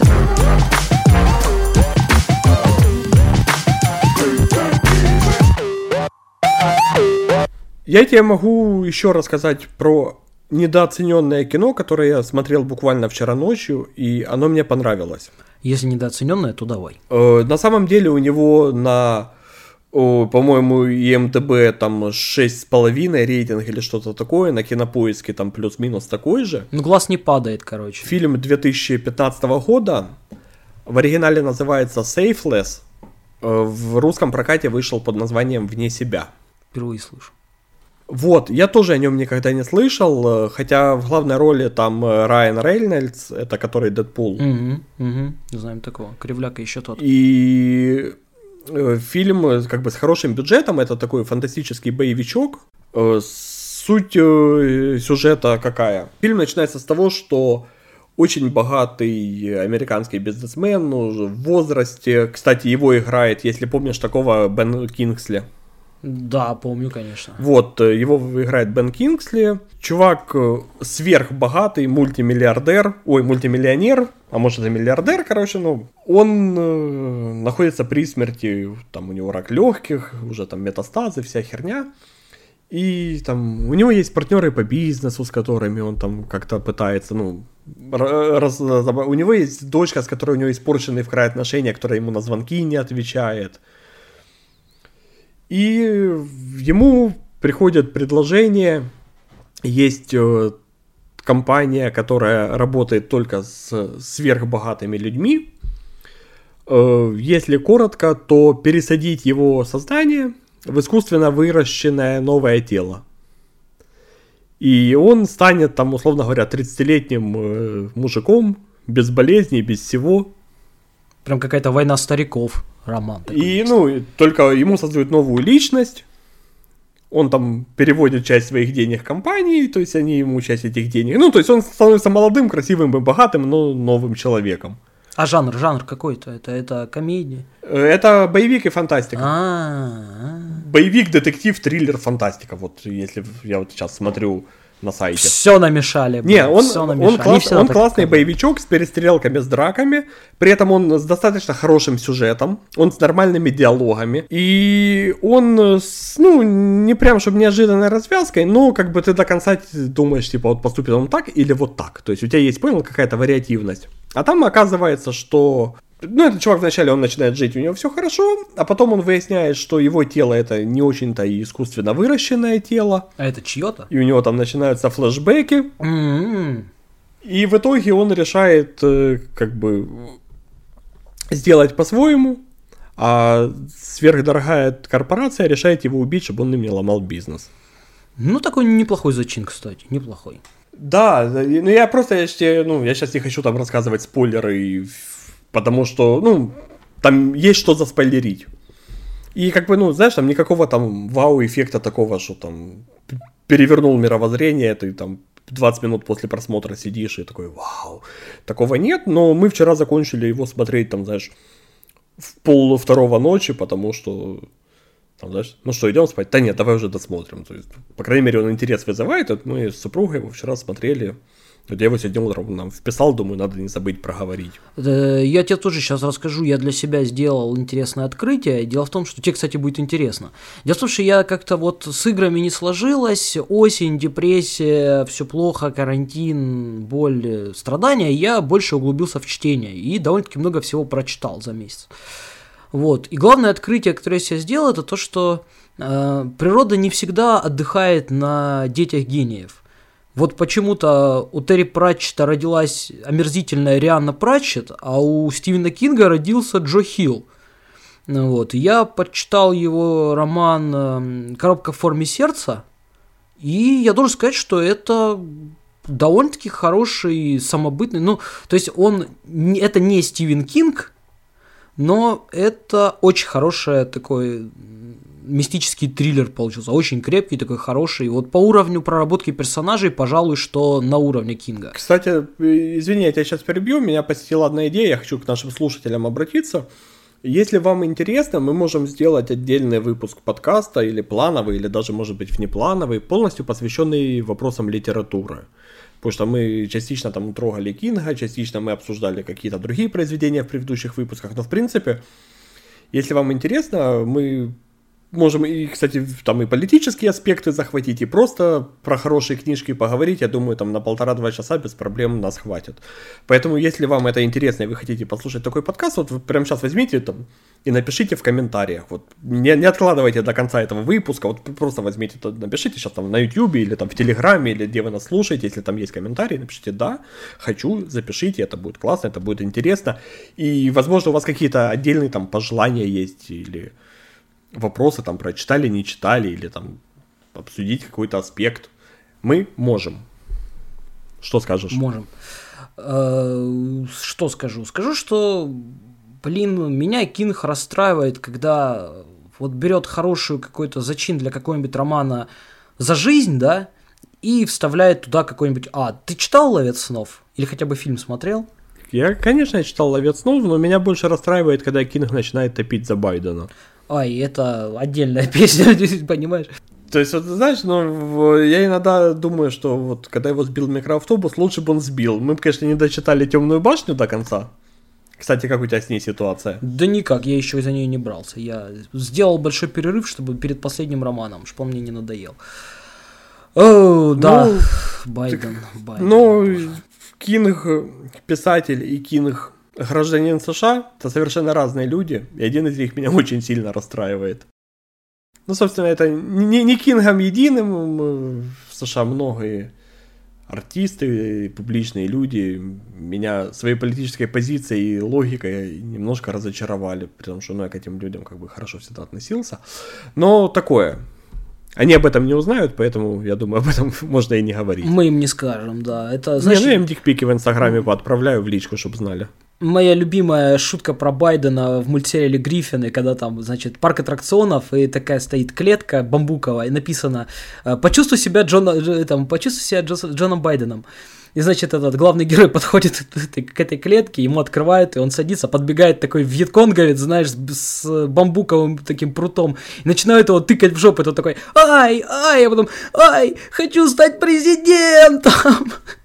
Отличная вообще шутка. Э, отличная шутка по Байдену. Это вчера я услышал от Ильи Овчаренко, который Вилсаком, Парфенон и вот эти все проекты делает. Это о том, что он говорит, я когда смотрю на Байдена, я чувствую запах мочи. Вот это как э, от старого деда, я не могу на него смотреть, то есть он мне вонять начинает. И у меня, знаешь, у меня тоже с Кравчуком происходит. Вот у меня теперь этот образ, он реально, я теперь Байдена, я его даже представлять не могу, потому что я начинаю чувствовать этот запах. Знаешь, кого мне напоминает Байден? Помнишь, во втором фильме про «Властелин колец» там был вот этот вот, который Блин, я забыл, как его зовут, этот э, король э, Рохана, который сначала его Саруман там околдовал, а он такой сидит в неадеквате, знаешь, а тут Гедаль же приходит. Угу. Вот мне Байден напоминает его, когда вот он в неадеквате, вот такой заросший, седой, страшный такой, вот он сидит, что-то пытается там пробиться сквозь эту пелену. Так вот и с Байденом, я смотрю его интервью, там, что он говорит, как он себя ведет, один в один прям.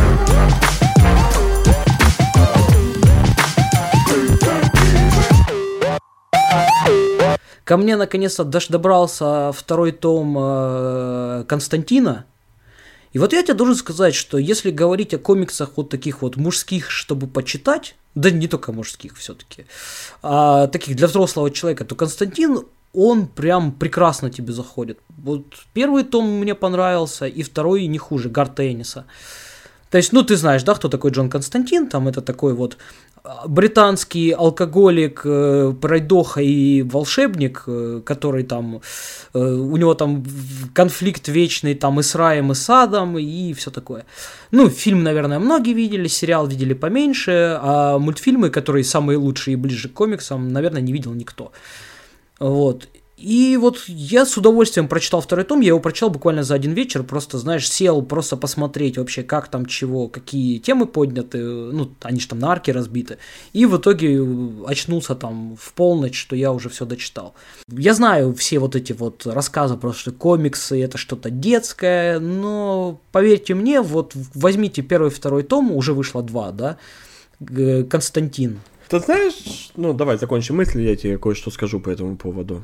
Первый называется «Опасные привычки», второй «Страх и ненависть», по-моему. Вот. Прочитайте, вы не пожалеете, я гарантирую. Если не хотите покупать, просто скачайте в интернете, боже, на торрентах найдите эти два тома и попробуйте. Но если вас это не зацепит, то я не знаю. Да, извини, давай теперь ты. Да, да нет, ты просто ну, заговорил э, на тему о том, что есть люди, которые там осуждают чтение комиксов, считая, что там это недостойно взрослого человека. У меня на самом деле, я этот подкаст э, изначально хотел начать вообще с разговора о вкусовщине, потому что меня откровенно заебали некоторые товарищи, которые почему-то решили, что они имеют право мне рассказывать, какую я должен слушать музыку, какие фильмы должен смотреть, что достойно взрослого человека, что недостойно. Причем, ну, знаешь, это доходит до какого-то абсурда, я там неделю назад или около или две недели, я уже не помню, э, ходил на концерт, мне просто, ну, мне захотелось, ну, у нас этот ход очень своеобразный, очень тяжелый, как бы из больших развлечений практически ничего не осталось. И я себе в сентябре месяце, по-моему, купил билеты, я случайно увидел, что есть группа «Время и стекло», которая распалась. И они делают финальный концерт. Э, а мой жизненный опыт подсказывает, что самые крутые шоу это шоу у артистов, которые зарабатывают больше всего денег. Тут логика очень простая. А тот, кто видел крутое шоу, ну, тут понимает, о чем я говорю, потому что, э, ну, скажем так, большое шоу в столице сильно отличается от той же концертной программы где-то в регионах.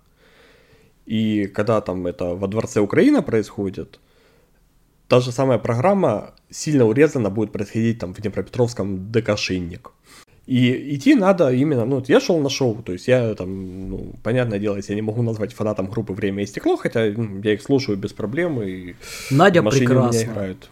Я не слушаю, я только включаю, перематываю, где она, знаешь, вот этого дурачка небритого я его не смотрю, а вот Надю смотрю с удовольствием. То есть, ну, это, опять же, это дело вкуса, то есть я, не, ну, я ни в коем случае не агитирую и ну, я себе купил билет, я пошел на концерт, я получил удовольствие, собственно, как бы, чего же более.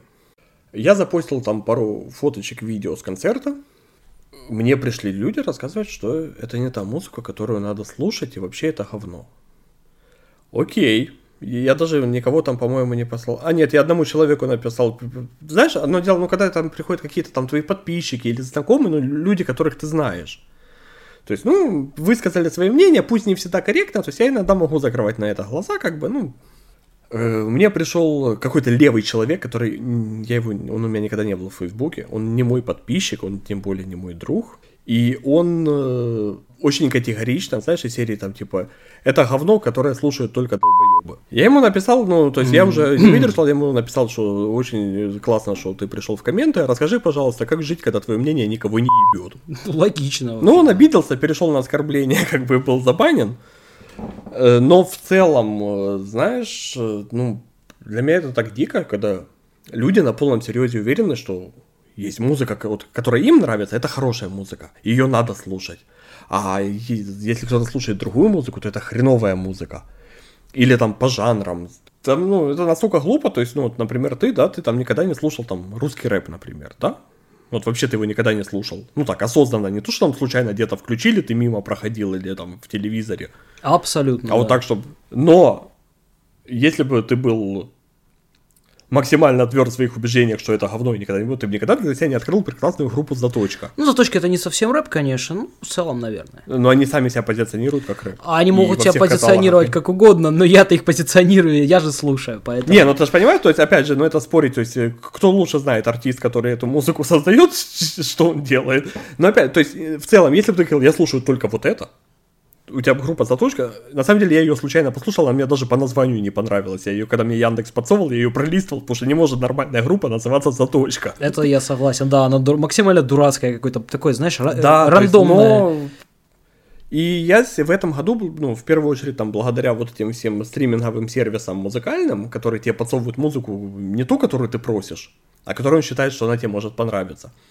Я себя открыл кучу новых групп в жанрах, которые я никогда не слушал, ну, или старался не слушать, там, неважно, это там поп-музыка, или это там русский ска, но, знаешь, ну, то есть я слушаю, оно прикольно, ну, так почему не слушать? И вот та, та же вкусовщина, там, человек ни разу в жизни не держал комиксы, он уверен, что комиксы это два варианта, или то, что в газетах печатают картинки с карикатурами, он же уверен, что... Или это то, что там он видел в каком-то фильме, там, в 93-м году, что дети в школе комиксы читают про Спайдермена. То, что это там жанр э, графического романа, то есть он даже не знает, он, у него в голове не укладывается, но он свято уверен, что там комиксы это херня. Или что там, знаешь, там, музыки на русском не бывает, это говно.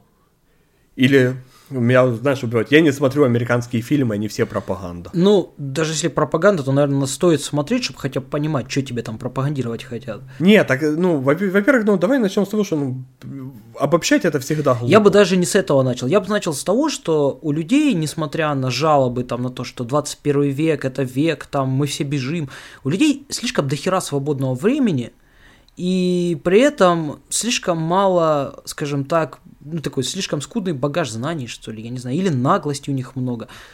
А Знаешь, что самое смешное? Я тебя, извини, перебью. В контексте, насколько, ну, это я так трактовал, я не знаю, то есть, это человек, который, кстати, слушает наш, по-моему, подкаст, и, ну, слушал, по крайней мере, первые выпуски точно.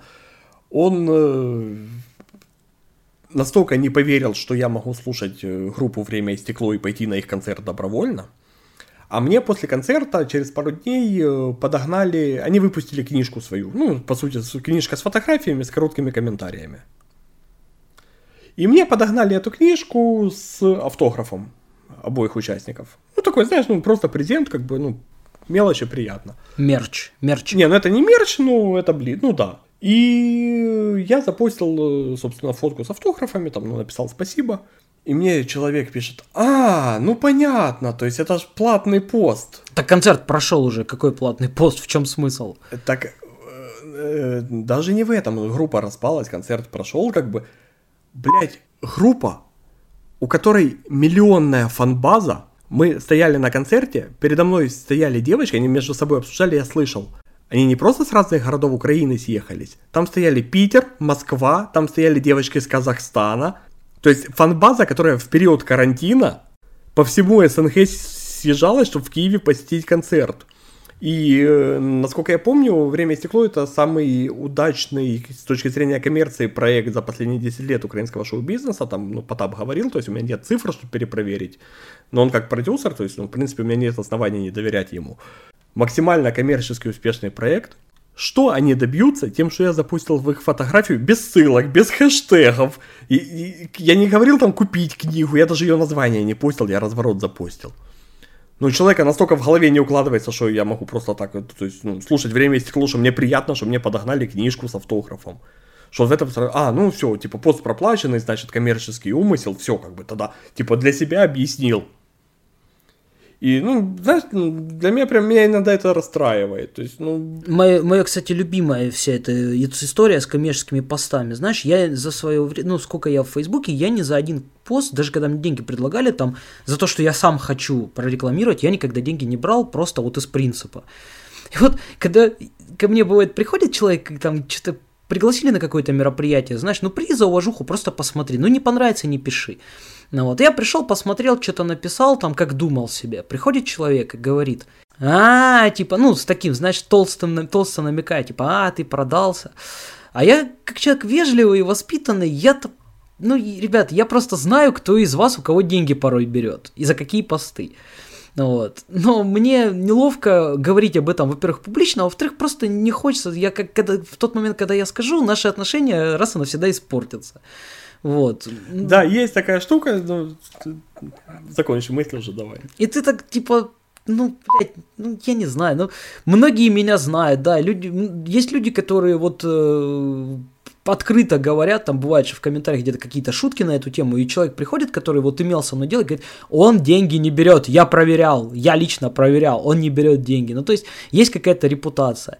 У вас, блин, репутация такая, что весь город знает, там, или там вся страна, там, ну, если речь про Украину, там, все знают, у кого, когда и за что вы берете деньги. Ну, давайте не будем. Вот обычно вот эти все обвинения, которые на ровном месте и абсолютно даже логически просто не связаны, они вот поступают от людей, которые, знаешь, как это, больше по себе судят. Ну тут ладно, то ладно. Но вот, кстати, с времени стекло, там такой момент. Я бы понял, если бы сказали, что, ну, зачем ты слушаешь это, да, там был этот скандал с этим Потапом. Чисто по политическим таким мотивам, в принципе, можно не слушать эту группу. Хотя, я повторюсь, я ее не слушаю, я смотрю на Наденьку. Вот. Э, слушать там нечего. Ну, не моя музыка вообще и близко.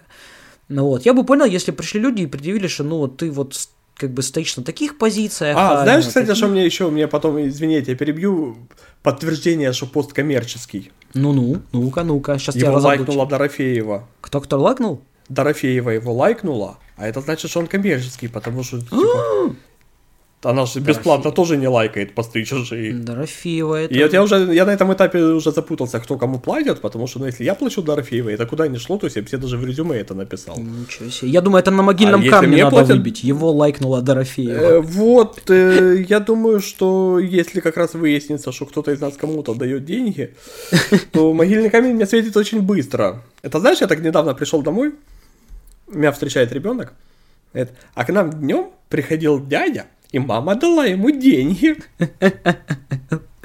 И я поворачиваюсь и говорю супруге, ты понимаешь? Я говорю, вот, ну, как бы, это звучит нормально. А если бы ты пришла, и тебе ребенок сказал, а к нам днем приходила тетя и папа дал ей деньги. Маленький сексот. Да, разоблачил, разоблачил. Как бы для меня было ну, дико абсурдно, и вот эти все предъявы, знаешь, там, ну, вот у меня часто я пишу хорошо э, про сеть э, украинских кинотеатров «Планета кино». Потому что они реально офигенные, я их очень люблю, и у меня с ними нету, и никогда не было никаких товарно-денежных отношений, кроме как я у них покупал билеты, и они мне иногда, ну, там, начисляли бонусы как любому клиенту. То есть я никогда не брал деньги за посты, я никогда э, не брал там какими-то бесплатными билетами или какими-то ништяками.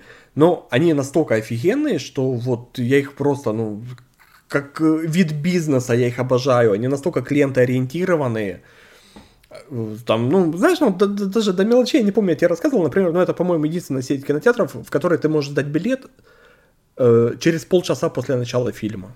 Да, ты рассказывал, было такое. То есть, ну, это или ты опоздал, то есть ты до последнего не сдавал, ты надеялся успеть. Или ты посидел, но ты видишь, что это говно какое-то откровенное, ты не хочешь смотреть. Это кинотеатр, в котором я сидел один в зале, и они не отменяли сеанс. Это ну, кинотеатр с офигенными ништяками, там, которые там и мерч, и там вкусные попкорны, у них все это есть. Это кинотеатр, в котором там и крутые там IMAX, 4DX, то есть я их тупо люблю, и я их про них часто пишу, потому что это единственное, чем я могу помочь их бизнесу. Я даже вот в подкасте, когда рассказывал в предыдущих выпусках о том, что ну, хотите в кинотеатр, они могут закрыться просто, потому что они, у них сейчас такая жопа, что они могут просто закрыться, и не будет кино в Украине. Потому что они основной прокатчик. Ты знаешь... Ну, не прокатчик, а и знаешь, когда мне, блядь, начинают люди рассказывать там, или что это пост проплаченный, или что, а пусть кинотеатры идут нахер, потому что они же начали фильмы производить, на, переводить на украинский, вот они против русского. Ну, ребят, вы вообще не понимаете разницу между, ну, когда есть политика государства и когда если кинотеатр просто взбунтуется, его закроют, потому что государству пофиг, сколько там человек уволят, сколько денег вложено в этот бизнес, и что ну, он умрет. Государство давит свою как бы программу, но мы это видим все последние много лет уже, сколько, 6 или 7 лет, я уже со счета сбился. И кинотеатр, ни одна даже там киносистема, они не могут сказать, что мы вот не будем переводить в украинский, потому что прокатчик дает украинский язык, все, ты не можешь взять на русском, то есть это ну, большой сложный бизнес, и кинотеатры не сами переводят, они берут готовый продукт, который разрешено показывать на территории страны. И опять же, знаешь, ну, та же киносистема, то есть вот сейчас в прокате ничего нового не выходит. Они показывали мультики Миядзаки. Они показывали бойцовский клуб на большом экране. Сейчас вот они показывают Гарри Поттера в оригинале, а с середины декабря будет э, в переводе. То есть, понял, старые фильмы, которые ты мог пропустить в кинотеатре. Ну, я, кстати, в этом плане очень завидую россиянам, у которых вот эти вот, э, очень распространена эта история там с... Так вот, э, они первые, кто у нас начали это делать массово и постоянно. Они начали показывать футбол на большом экране. Ты, ну, ты футбол не любишь, но просто представь, как это круто на IMAX смотреть футбол. Ну, само собой, да. Вообще, Денис, я бы тебе так сказал, ты вот распаляешься, да, я могу сказать, что люди не всегда понимают. Э, дело в том, что несмотря на все эти разговоры о том, что рыночек порешает, там, э, выигрывает там лучше, и во-первых, с клиентоориентированностью на постсоветском пространстве сейчас все откровенно плохо. Во-вторых, плохо с бизнесом. Ну, то есть, то, что какой-нибудь там Макдональдс, да, повозил э, половым органам там по миллионам своих этих э, польз... ну, клиентов, на нем это никак не скажется. Потому что он такой один Макдональдс. Ну, там есть аналоги, но они не такие. Все вот, кто привык к Макдональдсу, так и будут ходить в большинстве своем. И поэтому, когда ты встречаешь э, какой-то бизнес, который, во-первых, клиентоориентированный, во-вторых, он постоянно совершенствуется, постоянно придумывает что-то новое именно для клиентов, тебе его вполне логично хочется всем посоветовать. Я не уверен, что... Вы, ну, понимаете, если вот вы пришли туда, да, там говно, а человек сказал, что круто, ну тогда, ну, наверное, может быть реклама. Но если вы пришли, а там правда круто, то, ну, вы не допускаете, что человеку может просто нравиться. Там. Вот я не раз хвалил, там у нас есть там одна организация, да, я не так много всего хвалю в Донецке, потому что у нас вообще очень довольно-таки серенько в плане бизнеса. Все, вот, все, все вот эти проблемы постсоветского бизнеса, они у нас очень ярко представлены. Вот. Но если я встречаю что-то хорошее, я прям стремлюсь всем об этом рассказать, потому что времена тяжелые у нас сейчас, и хочется, чтобы хорошее просто выжило. Да, и тоже пишешь пост, там, вот я там, меня позвали в магазин, приди просто посмотри. Я пришел, я, я мимо него проходил миллион раз. Миллион раз я проходил мимо него. Я ни разу даже не подумал туда зайти, потому что, ну, с фасада, знаешь, ну, это не для меня. Но я зашел, оказалось, что все вот настолько для меня, и настолько там всего интересного, но про это многие просто не знают. Или вот, как я рассказывал, да, про вот это вот, даже не знаю, как правильно сформулировать название, вот этот вот э, культурный центр, скажем, Куприн, да, куда меня просто за ухо затащили, сказали, да пойдем уже, ну просто пойдем познакомимся. А я пришел, а там классно. Ну почему бы не рассказать? Если во всем видеть какой-то подвох, то Ребят, вы, когда и подвох есть, я вот, кстати, могу точно сказать, да, вот с высоты прожитых лет, вот особенно в плане политики, вот этого всего, вы, когда подвох есть, вы его почему-то не видите, хотя он там прям кричащий. Я тебе... Но когда подвоха нет, вы его находите, вы его придумываете. Тут блин. два момента очень важных, ты правильно говоришь. Во-первых, я, как человек, который в рамках своей работы размещал разные тезисы у других блогеров, то есть, ну, я ни для кого не скажу, не открою секрет, что иногда там под политику или под бизнес покупают пул блогеров, которые размещают разными словами общий тезис. Ну, тайны здесь нет. И такие тезисы я писал достаточно часто в свое время. Хер вы когда догадаетесь, что это пост не личное мнение его автора, и что даже автор его не писал. Потому что когда это вопрос денег, это выписывается так аккуратно и красиво. И эта манипуляция такая тонкая, что вы должны в это поверить и проникнуться. А когда человек от души пишет прямыми словами, что вот классный магазин или классный кинотеатр, или вот купил классную штуку, то он просто искренне с вами делится. Даже если он тегает там бренд или он тегает торговую марку. И второй вопрос. Вы читаете любого там блогера, неважно там политический это там, не политический, и все, что он пишет, он за это отвечает своим именем. Потому что если он там один раз повел себя как мудак, второй раз повел себя как мудак, на третий раз все уже знают, что он мудак, и ему не верят. Поэтому даже, ну, чисто гипотетически, там, условно говоря, вступил блогер в какую-то кол- коллаборацию с брендом, и там... Ставки на спорт какие-нибудь очередные или там... Ну, там ставки, неважно, или даже если он ему там, условно говоря, там какой-то автомобильный бренд на месяц дал свою машину покататься. И он за это постит фоточки, рассказывает, какая машина хорошая. Или там он деньги за это взял еще поверх машины. Но он же за это своим именем отвечает. Если он вас обманывает, вы его перестанете читать, вы ему перестанете доверять. А если он уверен в этом бренде, то ну, что плохого в том, что он на этом зарабатывает? Ребят, э, поверьте мне, прямая реклама гораздо лучше, чем скрытая. Поэтому, когда блогер вам честно говорит, что вот это так, то это гораздо лучше, чем когда он вами будет манипулировать тихонько и тайно.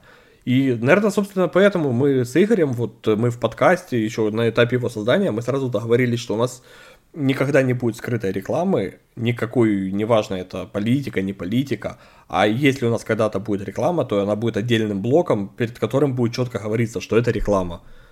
Потому что, ну, это единственно правильный. Ну, кстати, да, еще... Потому что, опять же, за все здесь сказанное мы отвечаем своим именем. Еще надо добавить, что вот эта вот э, скрытая реклама, вы можете, вы можете, скорее всего, не заметить, что это скрытая реклама. Но специалисты заметят, и они об этом скажут, скорее всего. И это будет выглядеть некрасиво. Поэтому я, например, всегда вижу, когда кто-то что-то продвигает. Да, а что касается еще такого аспекта, вот когда Денис говорит, да, репутация, Э, я должен сказать, что это работает везде, кроме политики. Я вот буквально вчера об этом думал и даже пост так набросал коротко, не стал размазывать.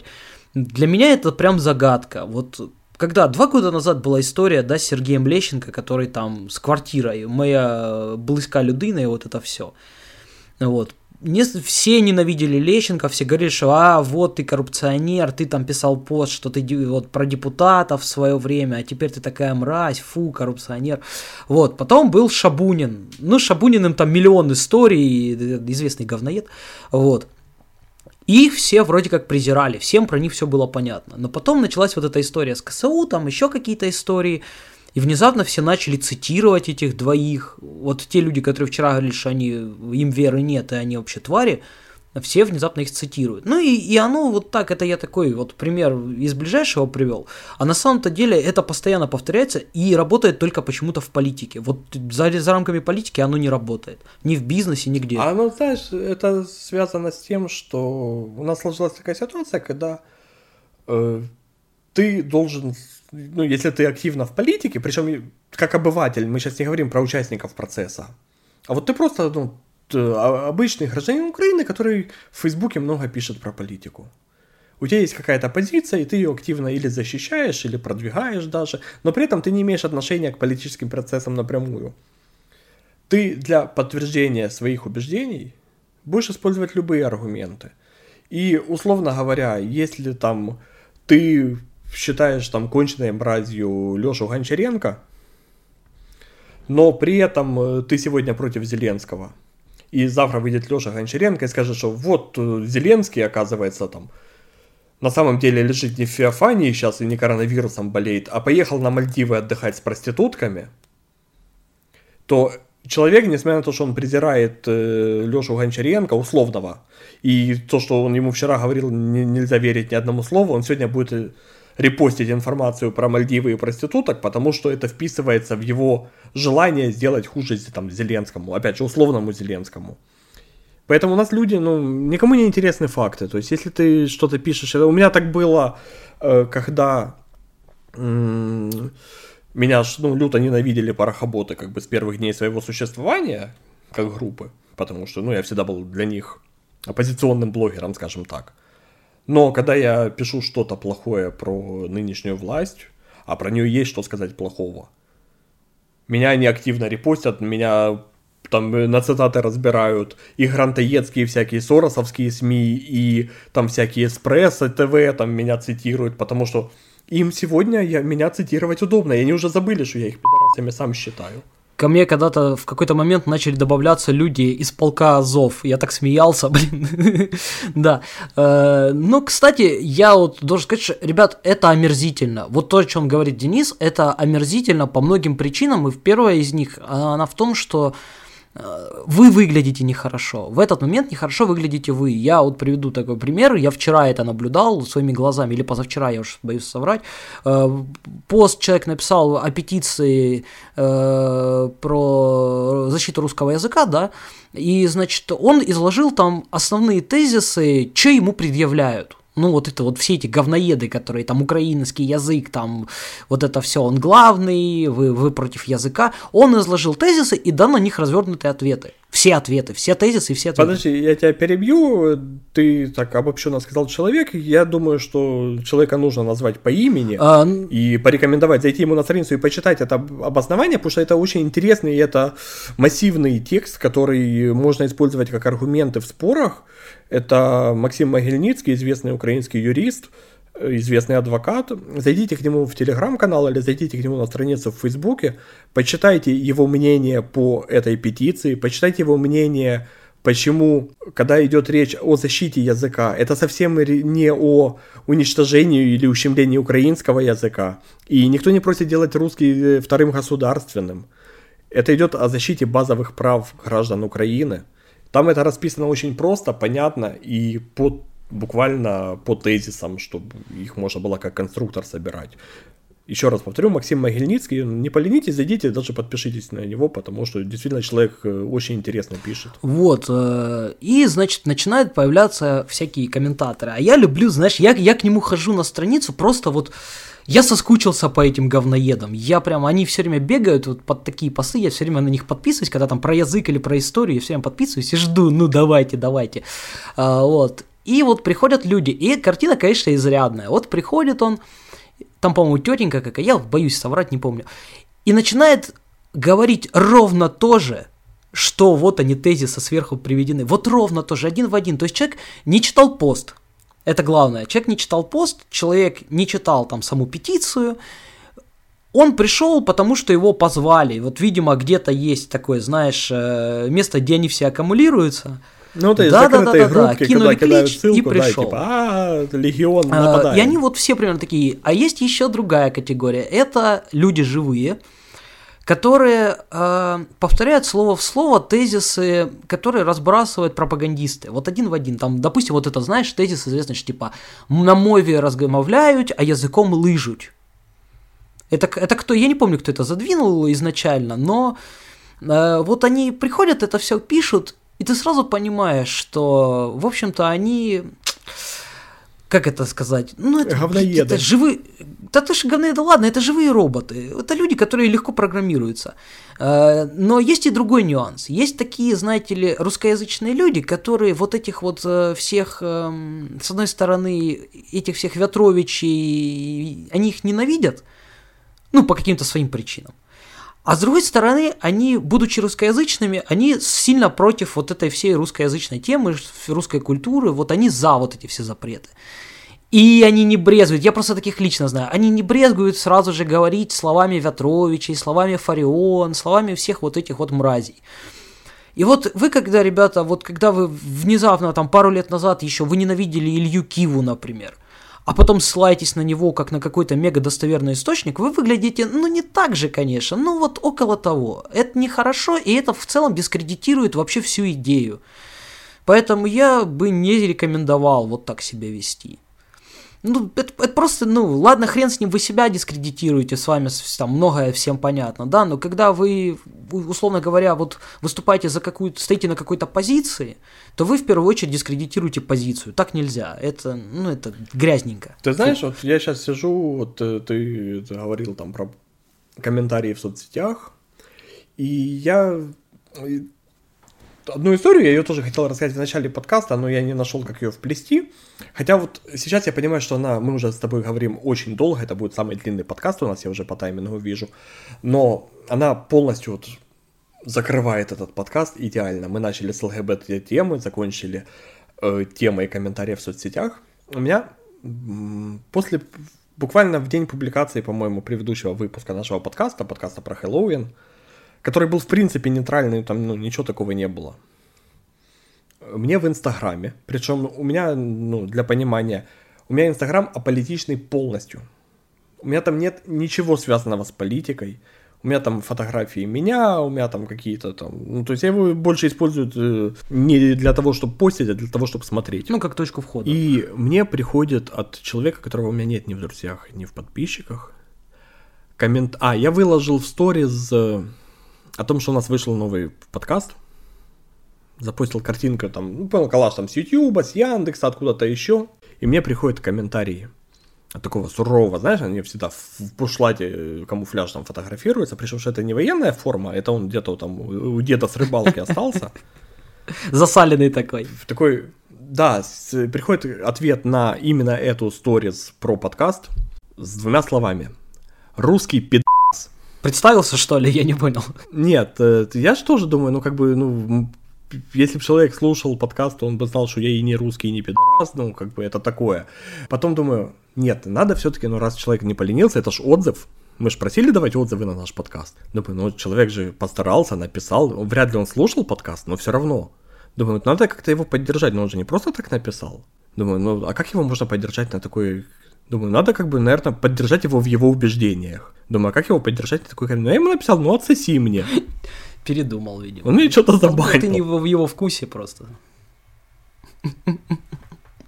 Они я не думал, выступил с каким-то предложением. Я же уверен, что он родную душу Это искал. Последовательный товарищ, да. Я думал, он познакомиться хотел просто, что-то такое. Видишь как? Не судьба. Слушай, давай заканчивать, потому что мы уже совсем долго пересидели, и нам с тобой разговаривать, конечно, очень весело, а слушать это сложнее. Да, я одно, один момент хочу сказать. Я все время думал, я вообще думал, что ты об этом сейчас заговоришь. Э, Я маленькую ремарку вставлю. Дело в том, что да, я думал, что ты заговоришь про Дзюбу почему-то. Э, И, ну, все знают эту историю, ее все сто раз обсудили, все понятно. У меня, я для себя, опять же, сделал небольшое открытие. Дело в том, что у меня, у грязного коммуниста и атеиста в друзьях очень много православных священников. Так получилось. Я не знаю, как так получилось, но вот. И когда началась вся эта история с Дюбой, очень многие граждане посчитали нужным там похихикать, потравить. А вот, как ни странно, у священнослужителей на это была очень здравая позиция. То есть мне один человек даже в личку написал, спросил, а что там произошло? Я ему вкратце рассказал, он говорит, это нехорошо. Я думал, он сейчас скажет, что там все, грех, туда-сюда. Нет, он говорит, это нехорошо. Ну как можно было так человека унизить? Он, э, он же это не вам, он же это там для себя, там, может быть, для женщины, а вы вот взяли его, унизили так. Это же преступление. Я был очень приятно удивлен, хотя, конечно, не в первый раз этим удивлен, но это было прям вот не один, а вот прям многие так высказали, что это преступление, так нельзя. И нельзя смеяться, потому что вы э, поощряете преступника, который это выложил. Смотри, мы с тобой пару подкастов назад как раз мы шутили на эту тему. Помнишь про ха-ха, ты дрочишь? Да, да, да, да, да, да, да. Ты, собственно, говорил о том, что помнишь, там, когда школьнику предъявляют, и когда ты уже взрослый. Ну, во-первых, все дрочат. Во-вторых, я бы осудил, если бы он это там как Панин там публиковал это видео сам и как бы настаивал, чтобы его все посмотрели. Или там как э, этот э, Джигурда опубликовал в поддержку видео. То есть это уже странно. Чувак постил видео для, я так понимаю, девушки. Оно просто сохранилось в облаке. Его взломали, его шантажировали. Он отказался платить, там, по-моему, я читал, 5 миллионов долларов требовали. Ну, я вообще не вижу, то есть, я не, во-первых, я не вижу, почему из-за этого нужно отстранять из сборной от игр. Во-вторых, я не понимаю, в чем проблема. В-третьих, извини меня, у нас была куча ситуаций, вот э, недавно, э, я не знаю, кто она ее, певицей назвать или там светской львицей, э, Айза Долматова, в Инстаграме выложила в сторис фотографию своих раздвинутых ног, Потом она ее быстро удалила, она просто ошиблась кнопкой. Она ее хотела отправить парню, который был там в командировке. И э, ну, она ее, естественно, там пару секунд провисела, ее успели сфотографировать. Но мне очень понравился ответ Айзы. То есть, вот я его сейчас зацитирую. Я мастер спорта по факапам. А, разучилась, разлучилась с любимым на пару дней, и вообще подумаешь, мы все люди, у нас у всех есть списки. Ну да, случайно нажала не на ту кнопку. Но тут там, ну, таких ситуаций много, и левых видео случайно попадало в сеть много. Я вообще не вижу тут ни темы для обсуждения, ни темы тем более для осуждения.